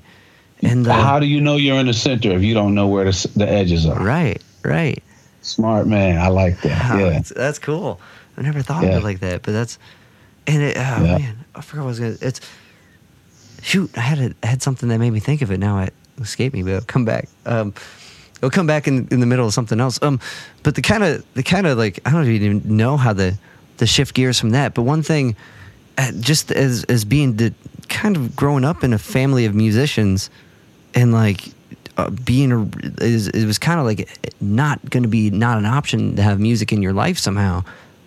Like what I found fascinating about your story is you were opening for Curtis Mayfield at five. Like, Yeah. I mean, I know this is a complete A B turn, but this is just me. I forgot the thing I was going to compare that to, so I'm trying to cover it up. but I'll, I'll admit that mistake and commit to the bit. But like at, at that age, like music, like you you talk about how music. Um, when you like a, a child learning to talk, right? And, and if you encourage it, the child will learn to speak.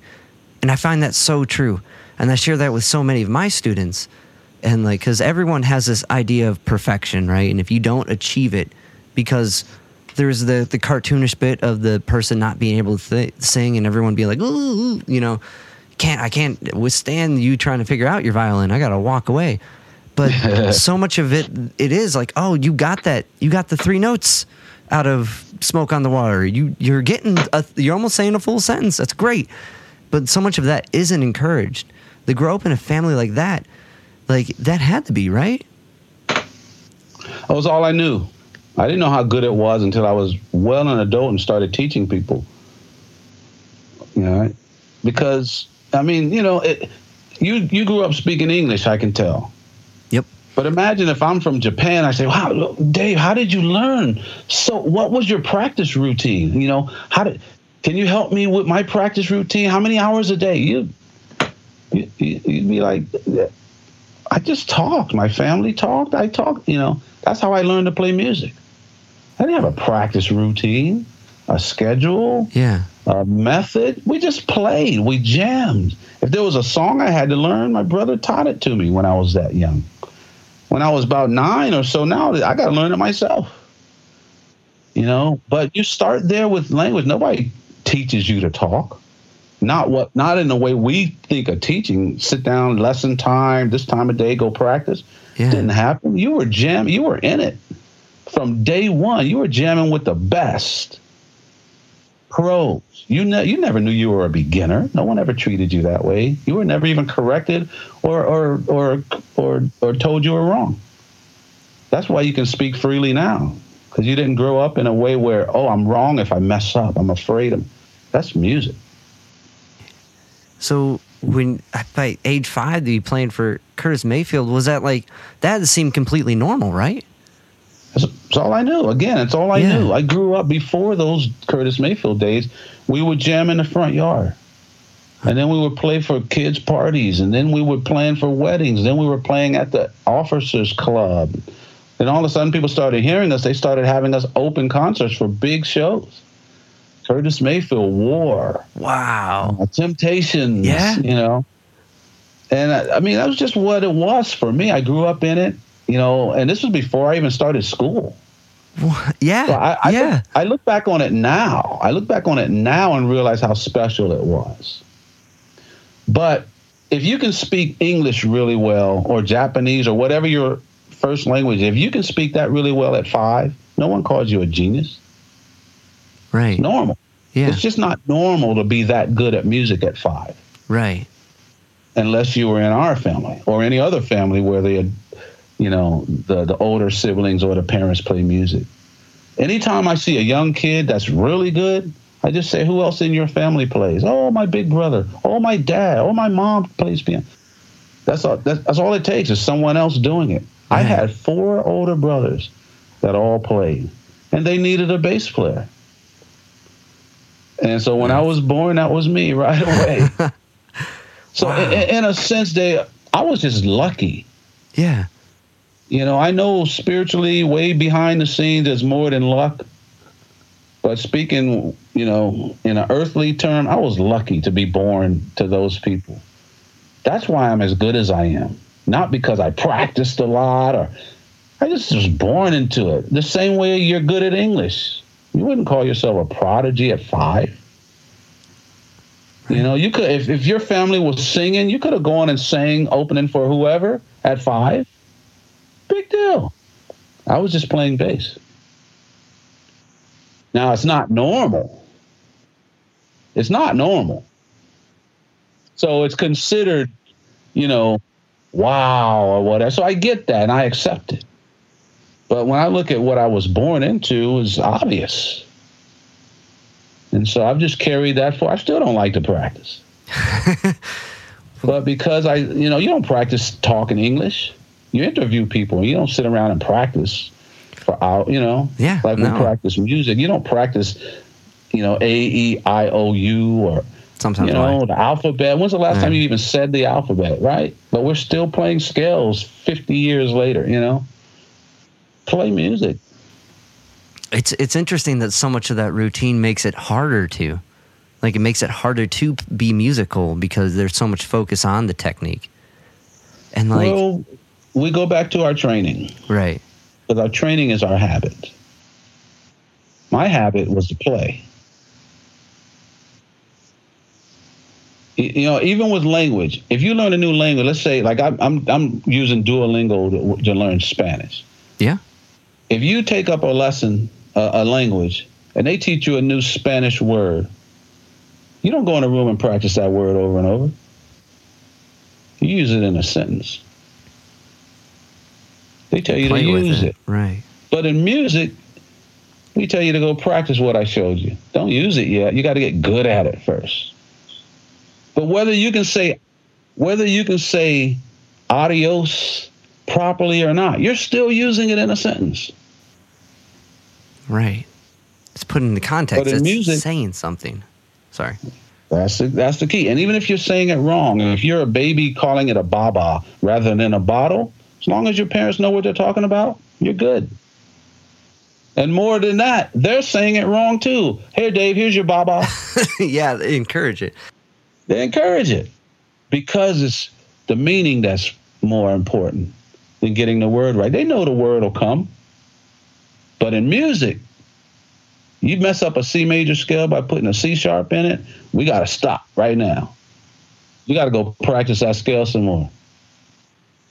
And then 30 years later or 15 years later, you realize if you're playing a C major, the note that Miles Davis is going to play is a C sharp.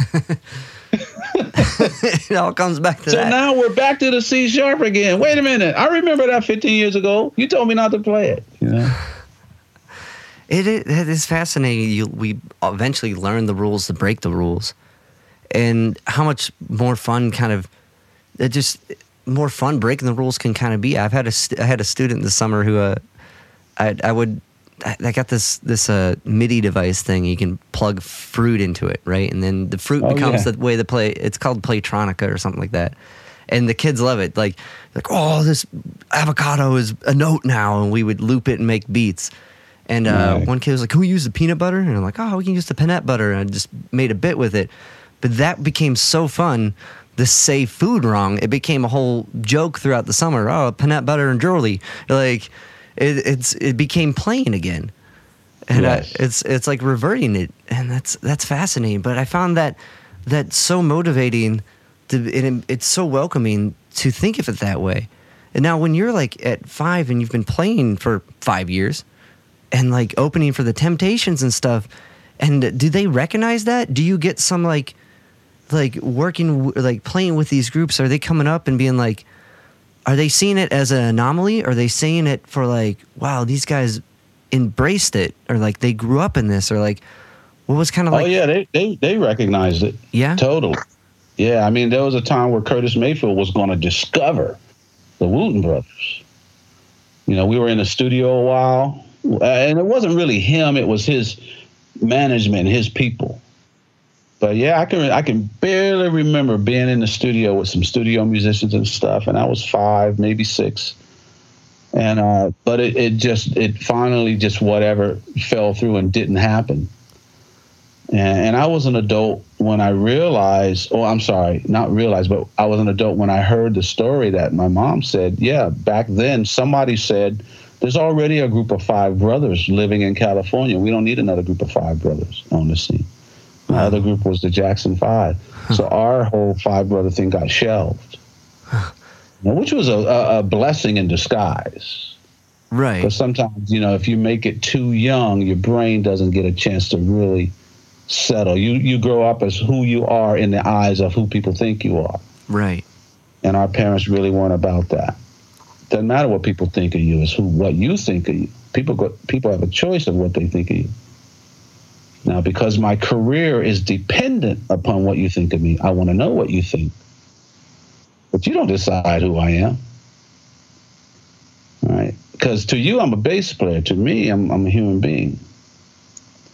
But if I want to sell records and and put my kids through college through being a bassist, I need to know what you think. So I'm very aware of it. But who I live with is who what I think of myself. That's what really matters first. So our parents were really into that, what we think of ourselves. And it's hard to get there if you're in the world view at a very early age, because that can change you and the parents. That's what Britney, Britney Spears is going through that right now. Yeah. You know, with her parents, and it's it's hard to find someone who doesn't go through that when they're when they're very very famous, world famous, very young. Whether they play sports, whether they're an actor, whether they're a musician, or whatever, things have the the the, the chance of changing. It can change for the good or for the bad, but it rarely doesn't change at all. Mm. But in the case, you have to, the best is for you to know who you are. And our parents made sure that we knew that first and that we loved who we were. That was the key. Yeah. Got to love you. But at the same time, our parents knew what we were facing. Five black kids born in the 50s and 60s. It was a different America back then, right? different world. So they knew what we were facing. They knew that it was very possible, very probable that the or the world, the country we were living in, would not support who we were as people. So we had to know who we were as people and support each other. Mm-hmm. Yeah. So you know, my, us brothers were so supportive of each other. We never fought as kids. Parents would even, wouldn't even let us argue. We could have disagreements, but we couldn't argue about it. Just try to prove you're right. Couldn't do that. But we all know who we are. We all love who we are. And then what you think about me, if you love me, that's a bonus. that's yeah. it. Kind of it bounces back to the the bit we talked about with the Bruce Lee thing, the self knowledge, the knowing who you are, and that's beautiful. That not only were you in an environment that nurtured like this creative outlet, but also the self outlet. Because mm-hmm. for years, so many people are trying to find who they are, even, and just the the come to that self love and self value, and yeah. like I think maybe like uh, having a musical outlet or or a creative outlet, something that you can kind of put out there and measure it outside yourself more often than not makes that easier to find that direction and start to develop that self love. Like I'm not a good painter, but I can paint a real a real good uh, cat. You know, I'm really I'm a really good cat painter. You know, I mean, like uh, there's ways to kind of justify it in that way, which may make it easier for some people to reach that on their own. But that's so beautiful that you grew up in that. Um, in the studio, was that like kind of an alien environment? Like, I mean, this well, I know I'm asking you to remember at five, but like I, I don't I don't recall it okay. that much. But, but, there were other studio musicians and stuff. Yeah. I do remember this around that same era. I do know I was five for this. Uh, us us brothers and our parents are always there. We did go into the studio and record two songs that, that we made a 45 out of, two original songs. Yeah. And and that was new for me. And I vividly remember that this particular studio, for some reason, we couldn't hear the bass when we recorded. I could not hear myself. So I did have a little hollow body, uh, looked like Paul McCartney's Hofner. Okay. But it was a Univox, but it looked just like that. So it's got a little bit of a hollow sound, a little acoustic sound. That was my original bass. So I'm, but I'm hearing my brothers do these yellow earphones, yellow foam, which I can clearly see. But I couldn't hear the bass. But I so but I had to play these two songs and record them. I didn't know that was supposed to be hard. No one ever said that. This is what I have to do, not play without hearing myself. I know these songs, so I do it. But I look back on it now and say, wow, at five years old, you recorded two songs without hearing yourself. That's is... special. But kids are resilient. They just do what you tell them. They just, right. if, you know. And so when kids grow grow up around brilliance, is what you were talking about, who you surround yourself with. That's why the kids learn to talk. That's why you learn to talk so fast. You surround yourself with the best. Right. Right. If they weren't good at English, you wouldn't be but you're speaking with the best. I was speaking with great musicians. Is what's here's the real story. when I'm two, this the earliest I can remember Reggie really showing me stuff. I'm about two years old. Yeah. Reggie and I when I'm when I'm two, Reggie was only ten. He's my oldest brother. He was only ten when he was teaching me. So he's also teaching five-year-old Joseph how to play keys. So think about this. I'm two, 10 year old Reggie's teaching me. By the time Reggie's 13, we're opening for Curtis Mayfield. Wow. Yeah. How many 10 year olds do you know that have the know how, the patience, the care, the empathy to teach their little brothers Right. how to play that well, that fast, and put together a band with the five boys? That's the real story. Yeah, I don't know many. I, I'm a teacher. I see a lot of 10 year olds. And Sure. I, I know a lot of talented 10 year olds. And Yeah. that's that's for sure. But like that's a that's a special one for sure. Very special. Wow. Um, so it's my brothers who are really special. I was just a product of them. I tell everybody that. Yeah, beautiful. to Um, make sure my wife wasn't calling. My wife's Okay. phone messed up today. So oh no.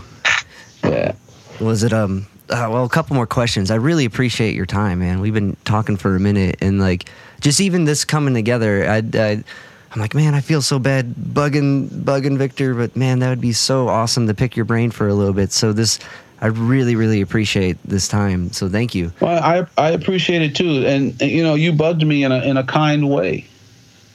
Thank you. You know, and that, to me, that that that means this is somebody who really wants something, where it means something to you.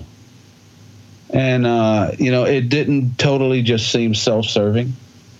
You know, you told me about some of the stuff that you're into, and the uh, uh, what do you call it, like uh, um, music therapy and stuff. You know, you're not in music therapy for yourself Nope. you know so that means a lot that means a lot you know so um it's rare i say yes to people the first time Thank you. you know, you yeah. just want to see how what it means to them plus i get asked to do a lot of interviews i, really do I believe it. and uh but many people are doing it just so that they can put your my name on their roster yeah. they don't you know, they don't really care they're not going to ask real good stuff like this we're not really going to get anything they just want to say well yeah i interviewed this person too and i interviewed this person too i'm like cool. Yeah I, I don't need to do another interview in my life. I'm happy to do them. I Yeah. hope i get to do more but i'm happy if they don't you know? So I, I like it when when it really does mean something to someone and and they're kind about it.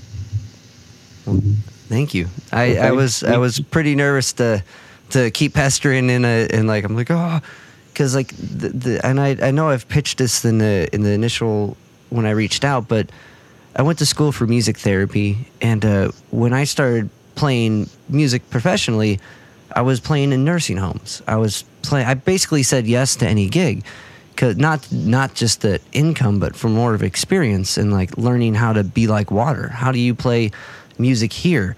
How does that work? And like that was fascinating to me was just seeing how you can make what the way I organize sounds and put them this way, make them work in different environments. And um, so that's where the music therapy aspect came in, and like, Yeah. which is which is an awesome field, and like it has an extreme amount of uh, well intent with it, and it's scientifically backed on a lot of things, and like and a lot of it needs more, which is really Yeah. cool. Um, but out of reading all these texts and like like if, if i pull up this book right here behind hopefully i don't unplug my thing this is oh no uh, did I lose you? Uh, man, I knew No, that I'm would still happen. here. Okay, I'm here. I'm here. all right. Can you hear me? yeah, I can hear you. I uh, Okay. um, all right, I unplugged the thing.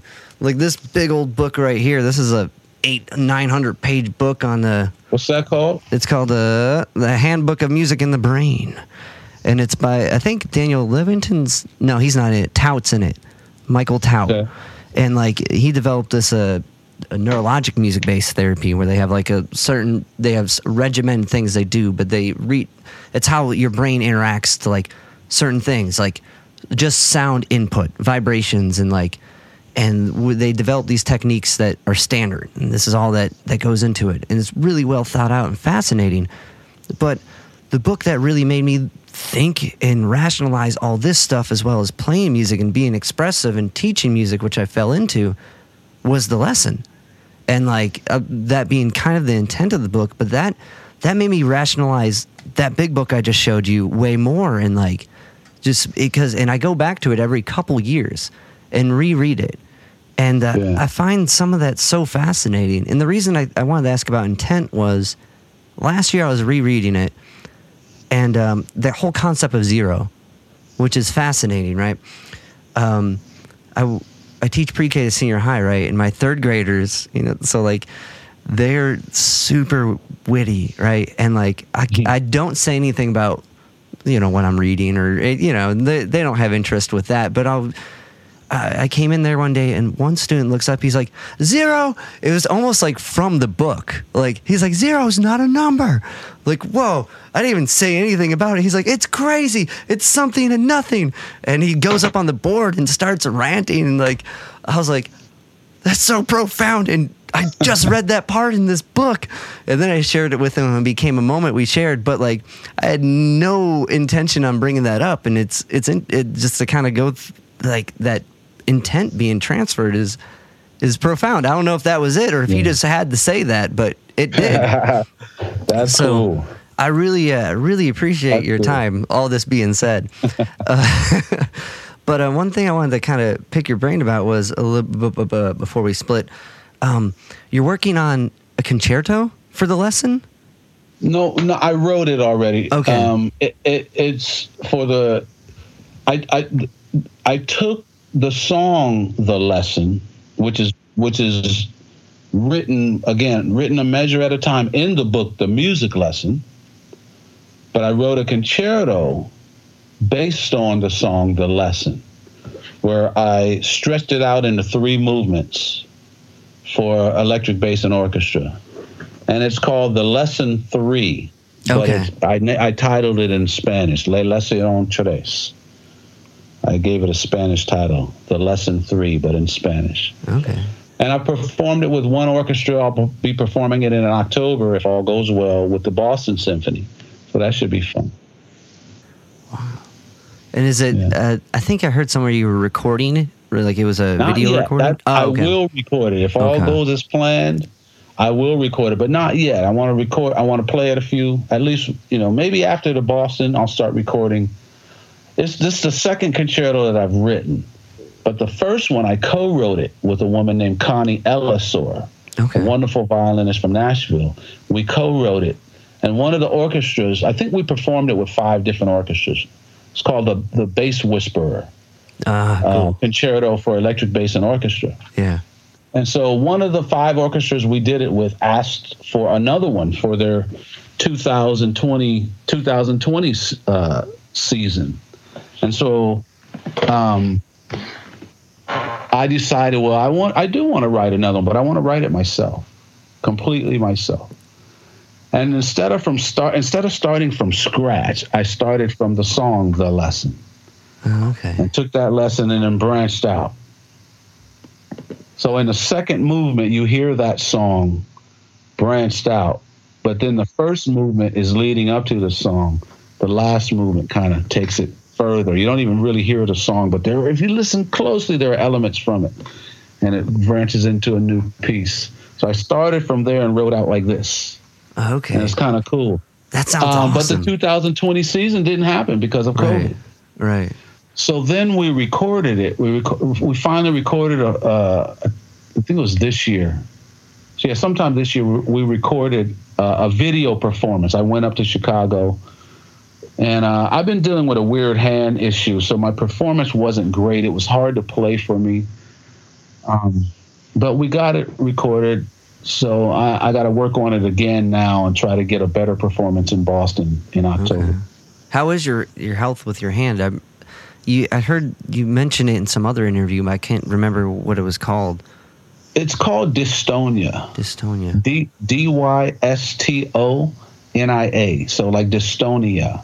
Right. Okay. Um, and and to be exact, focal dystonia. Focal just meaning in one location. For me, it's just my fingers. In both and hands. it's the weirdest thing. Say it again. In both hands. Both hands, yeah. Wow. More so my left, but a little bit in my right. The weirdest thing, my hands are fine. Hmm. Right? They move fine, no pain, no sluggishness. Yeah. But if I pick up a bass, these three fingers curl into a ball. Hmm. So just at for whatever reason, there's something in the brain that is telling these fingers when I play. Right when I go to play, see what these fingers just did. It's kind of hard to hard Yeah. to see. I don't know if you can see these fingers Okay. better. They they want to do curl. So to get them to, to do what they're supposed to do is difficult. Right? They're they're trying to do that. Right. But only when I play. huh. Weird. That's the weird thing about dystonia. right. It just affects uh, well, most of the time it affects you only when you're doing the task that it is you want to do. Huh. Like I have a friend who who has dystonia in his throat, but it only affects him when he talks. Fortunately, not when he sings.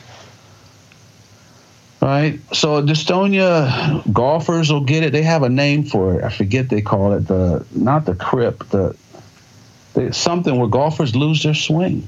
Hmm. Right? They could without a golf club probably do that. Do the motion. It's the weirdest thing. So it's a weird. It's it's it's not so much physical. It, it's a weird disconnect with the the uh, the the hands. right. Like I, I met a woman, a young woman uh, at Berklee, plays violin, and her index finger just stayed bent like that. So she couldn't play with that finger. Huh. Play with three fingers. And one day she was out with her some girlfriend, and she put a ring on her finger, and she was looking at the ring, and her finger straightened. Huh. She was like, "What? What?" And she wiggled. She had total control. Took the ring off, and that finger bent again. Whoa. Huh. Weirdest thing ever Right. she called me and told me about it, and I had her send me a video. And so then I, you know, I I go up to Berklee every month in Boston at the music college, and she was playing again, normal. But she, you know, she had to keep the ring on her finger. She could play. Huh. But after a few months, it was like the brain Made figured out that it was being tricked Hmm. because it, it wasn't a, it wasn't a cure.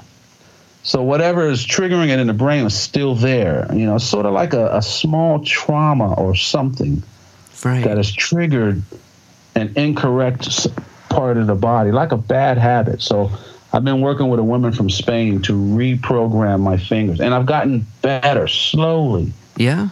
I used to not even be able to talk about it and do this Huh. because if I thought of bass, these fingers would curl. Weird. So- wow. It used to be as I brought my hand up, these fingers would curl. And I, I really couldn't do this, like show you fingerings on Right. my. But my fingers are still trying to curl a little, but it's better. So it's getting there. That's amazing. Is it? It uh, is amazing.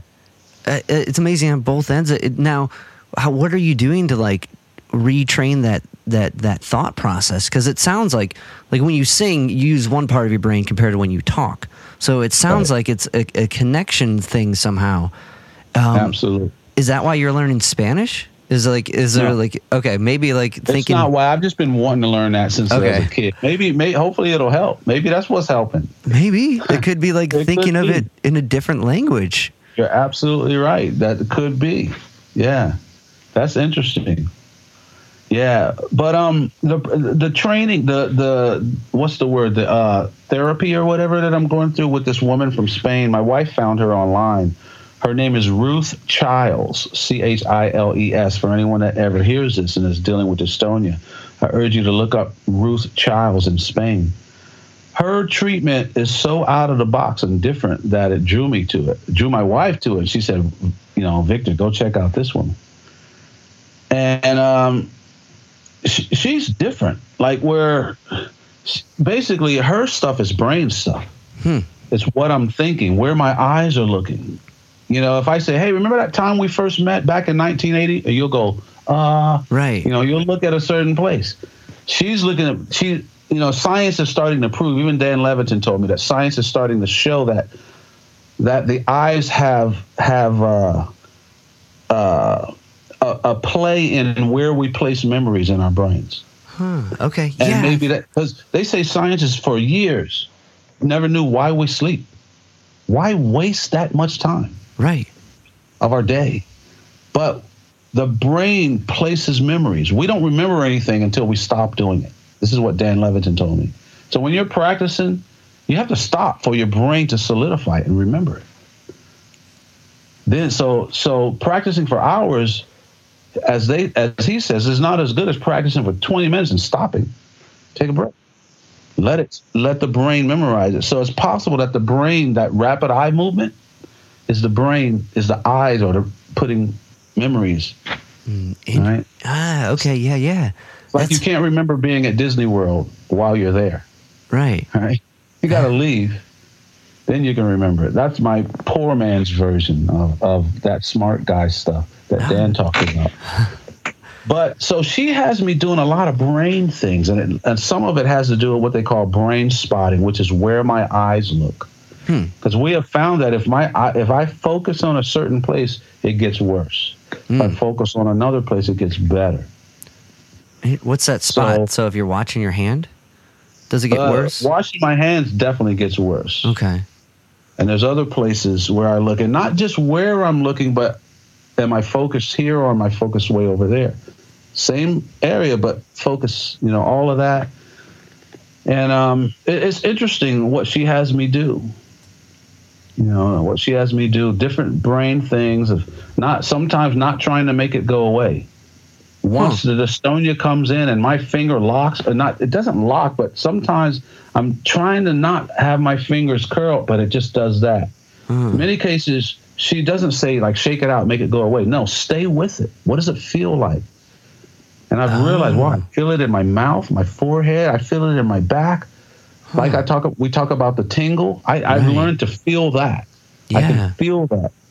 And so she has me stay with it and feel it and feel it. Just stay with it and let the brain make it go away. Instead of making it go away consciously, let that part of the brain that's causing it dissolve it. Right? It's almost like being angry. Okay, be angry. Keep being angry. Keep being angry. It'll go away. Right. It know, is. It, yeah. That's fast. So she has me do that with the dystonia. It's, it's pretty interesting. Wow. That's okay. Wow. Because like understanding what that is, I've heard people do that with like like how you're saying with being angry. Why are you angry? Where are you angry? And like, if you can feel that starting to come on, you can redirect that before you have that that Right. rage outbreak or whatever. Well, I'm I, I'm super happy to hear that you're finding something that's working. That's amazing. Yeah.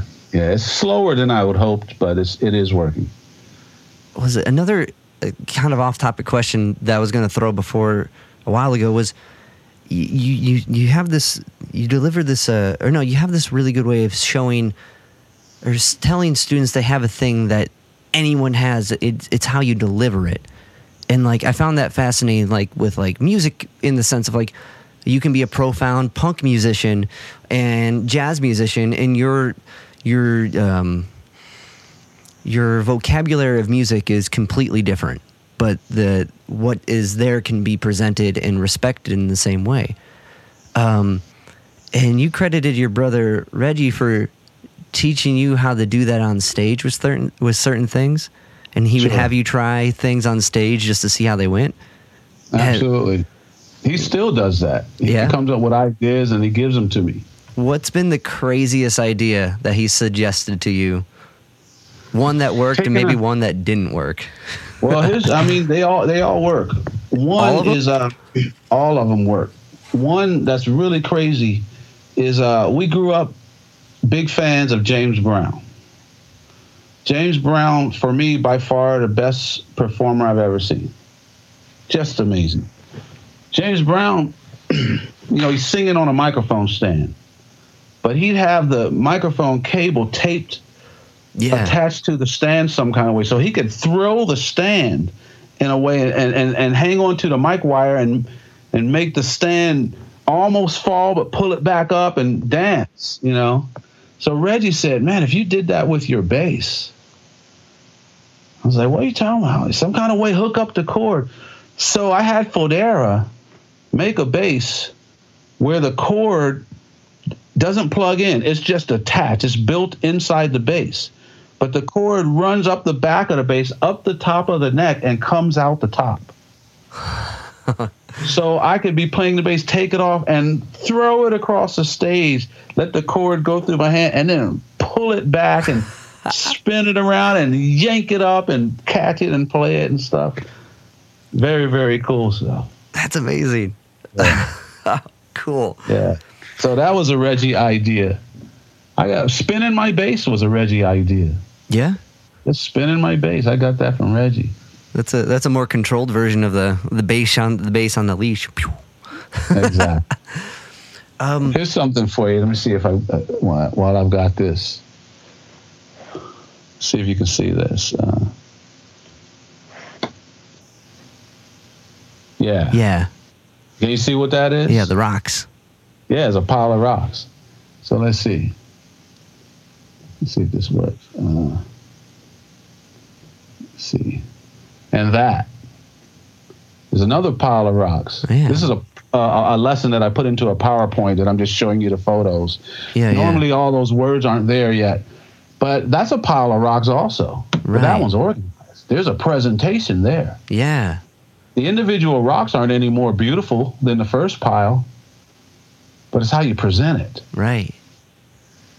right. So you don't even really have to have a whole lot of talent or skill. Right. The pop, the whole pop world understands this. Yeah. Your presentation can be so powerful that yeah. you don't even realize that every individual rock's not that beautiful. But yeah, it's put together right. in a beautiful way. Right. That's, right. Oh. So ah. presentation oh. is powerful. And this is what I believe the jazz music of today is really missing. Yeah. They've got the gift, the skill, but the presentation is boring. And oh, I see. okay. Audience. Yeah, yeah, I see yeah. what you're saying. There's no presentation. They don't smile, look too serious. Take a solo. Trumpet player takes a great solo. The audience is applauding, but the trumpet player doesn't say thank you. They just walk off the stage as if the audience isn't there. yeah. And it's mostly because I think it's mostly because they that's what they thought Miles Davis was doing. Right. That's what they thought Ch- Coltrane, Charlie Parker was doing. So we're trying to still do that. But our audiences are hurting because they want to be entertained. You can listen to good music at home. So why am I going to pay my hard-earned money to come see you? I want entertainment. And it doesn't mean you got to be dancing around, but you you need to present like that pile of rocks. Like that pile of rocks. Yeah. Well, that's a, that's a beautiful way to show it too, because it's it's simple, and even music is that itself, right? Sounds, and then when you organize them, these pitches yeah. happen in this time. Now it's a song. Before it was just annoying, maybe. was, yeah. Wow. Awesome. Yeah. One uh, one kind of a final question. Um, so your wife, she does she does acting, right? She does a but acting in a specific way where it's like for doctors, right? Well, that's what she's currently doing. Okay. Was she just grew up in acting the same way I grew up in music. Okay. But she loved musical theater, so she sang a lot, dance, dancing lessons. You know, did a lot of plays and shows. Her main goal was to be on Broadway. Okay that kind of thing. So yeah, but now you know after we've had four kids, our kids are getting older. She's finding her own time again. She found about uh, about the job that's doing that, where they they act like patients or they act like nurses and they do scenarios, but the whole thing is to train new doctors. Right. So that the doctors don't have to wait until it's the you know the real time to practice having a baby or deliver a baby or to, to you know to inject you with medicine. You don't want them practicing on you. So they have dummies that, that you can inject and take blood from, the mannequins that you can do babies, or my wife will, you know, have a migraine or she'll have an intestinal gallbladder or whatever, and she knows what it's. My wife knows what it's supposed to feel like. So when the doctor touches in a certain place, she knows when and where and how to scream. So it's fun for her. She loves it. That it's like learning new roles again every day. So like were you introduced to like some acting techniques throughout like writing these books? Like like uh, the meisner thing of accompanying and like or was maybe like something like that uh, do you see that within like stage performers as kind of where i was going to go with that? Absolutely. Absolutely. I believe every musician should take at least a year of acting exercise uh, acting class. Absolutely. yeah Yes, because there's no actor that looks at looks down at the ground when they're acting unless it's a part of their role. But most guitarists will look at their hands when they're playing. And the same way, if we were in front of each other but we didn't look at each other when we talked, that would be so awkward. Right. A person who doesn't look at you is, is usually withdrawn and talking kind of like weak and soft. Yeah. A lot of people play this way. You can do this with your kids, probably. I have never done it with a real young kid. I've done it with some. But you can look at a difference of a person who's playing looking at their hands versus looking up. You'll hear the difference. Yeah. Oh, you know what? oh, that's yeah. fascinating. I did a. I had um Pete Francis. He's a singer songwriter. He played in the band Dispatch, um, mm. big indie band. Um, but he did a songwriting lesson with my with my students and he did this thing where he's like get this list of things. And one of the lists on the list for every student was a pair of sunglasses. Huh. and this is making me think about what you just said. He would have the the this the students one at a time when we did the lesson he's like say let's rock. And they'd be like let's rock. And he's like now put on the sunglasses. Say let's rock. And they'd be like let's rock. Like there was a little there was a little something to it. And his whole point was we can put on this these roles whenever we need and oh, that's fast. I, okay, beautiful. I like that. The sunglasses. I want to try that. All right, that's from Pete Francis. He'd be stoked because when we I did a, a, chat with him and we were talking about about your book and this is cool.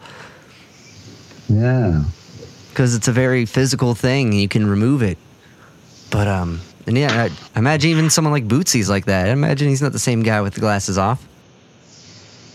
Exactly. Exactly. Victor, thank you so much for for talking with me and what you were saying. Like, I really appreciate that that uh, you, you saw the honesty in my in my story and like that we got to do this. This means a lot. And it means a lot to me. I appreciate it. So thank you very much. Is there um is there any like thing else worth you're thinking about like writing down the line? Is there any other novels? Yeah. Yeah. yeah the, the the next book that I'm currently working on is a book on the things that we heard us brothers heard our parents say to us all the time, over and over, quotes. So it'll be it'll be a small coffee. It won't be a big novel. It'll just be a small little coffee table book. Yeah. Where it'll have one of mom's or dad's quotes, and then us brothers will describe what it meant to us. That's amazing. That's yeah. gonna because if those are the ones that made made through lines within some of these books now, that's gonna be the the the source material. That's Absolutely. exciting. Cool. Absolutely. Well, awesome, Victor. Well, thank you so much, my friend. I really, really appreciate this. You're welcome. Thanks, Dave. Thanks for speaking with me. Yeah, thank you. Let me know. Uh, yeah, if this if you do anything with this, let me know where it is so I can. Okay. Take care now. Later. Later. Later. Bye bye. Right. Is your mind still there? Did it get blown? That's the sound of me learning. That's the sound of, of me trying to comprehend a lot of stuff. Victor's a wise man. We're lucky to have him around. It was a pleasure and an honor to have that conversation with Victor. If there's any podcast I have that should be revisited more than once, it's this one. Victor's new book, The Spirit of Music, out, available. You get off his website. Soon the audiobook will be uh, there if it's not out already, which is going to be fantastic. Um, one thing I didn't get to plug at the top of the podcast was uh, this podcast is mixed by Studio 44, Studio 44 CLE at Studio 44 CLE Cleveland. Um, Jay Sparrow will make all your stuff sound good. So reach out to him for all your audio needs. And as well, if you can follow like, subscribe, rate, review the podcast and all the podcast platforms. It helps me keep talking to amazing people like Victor and sharing those insights with you. So I'll catch you on the next one. Kevin Eastman returns.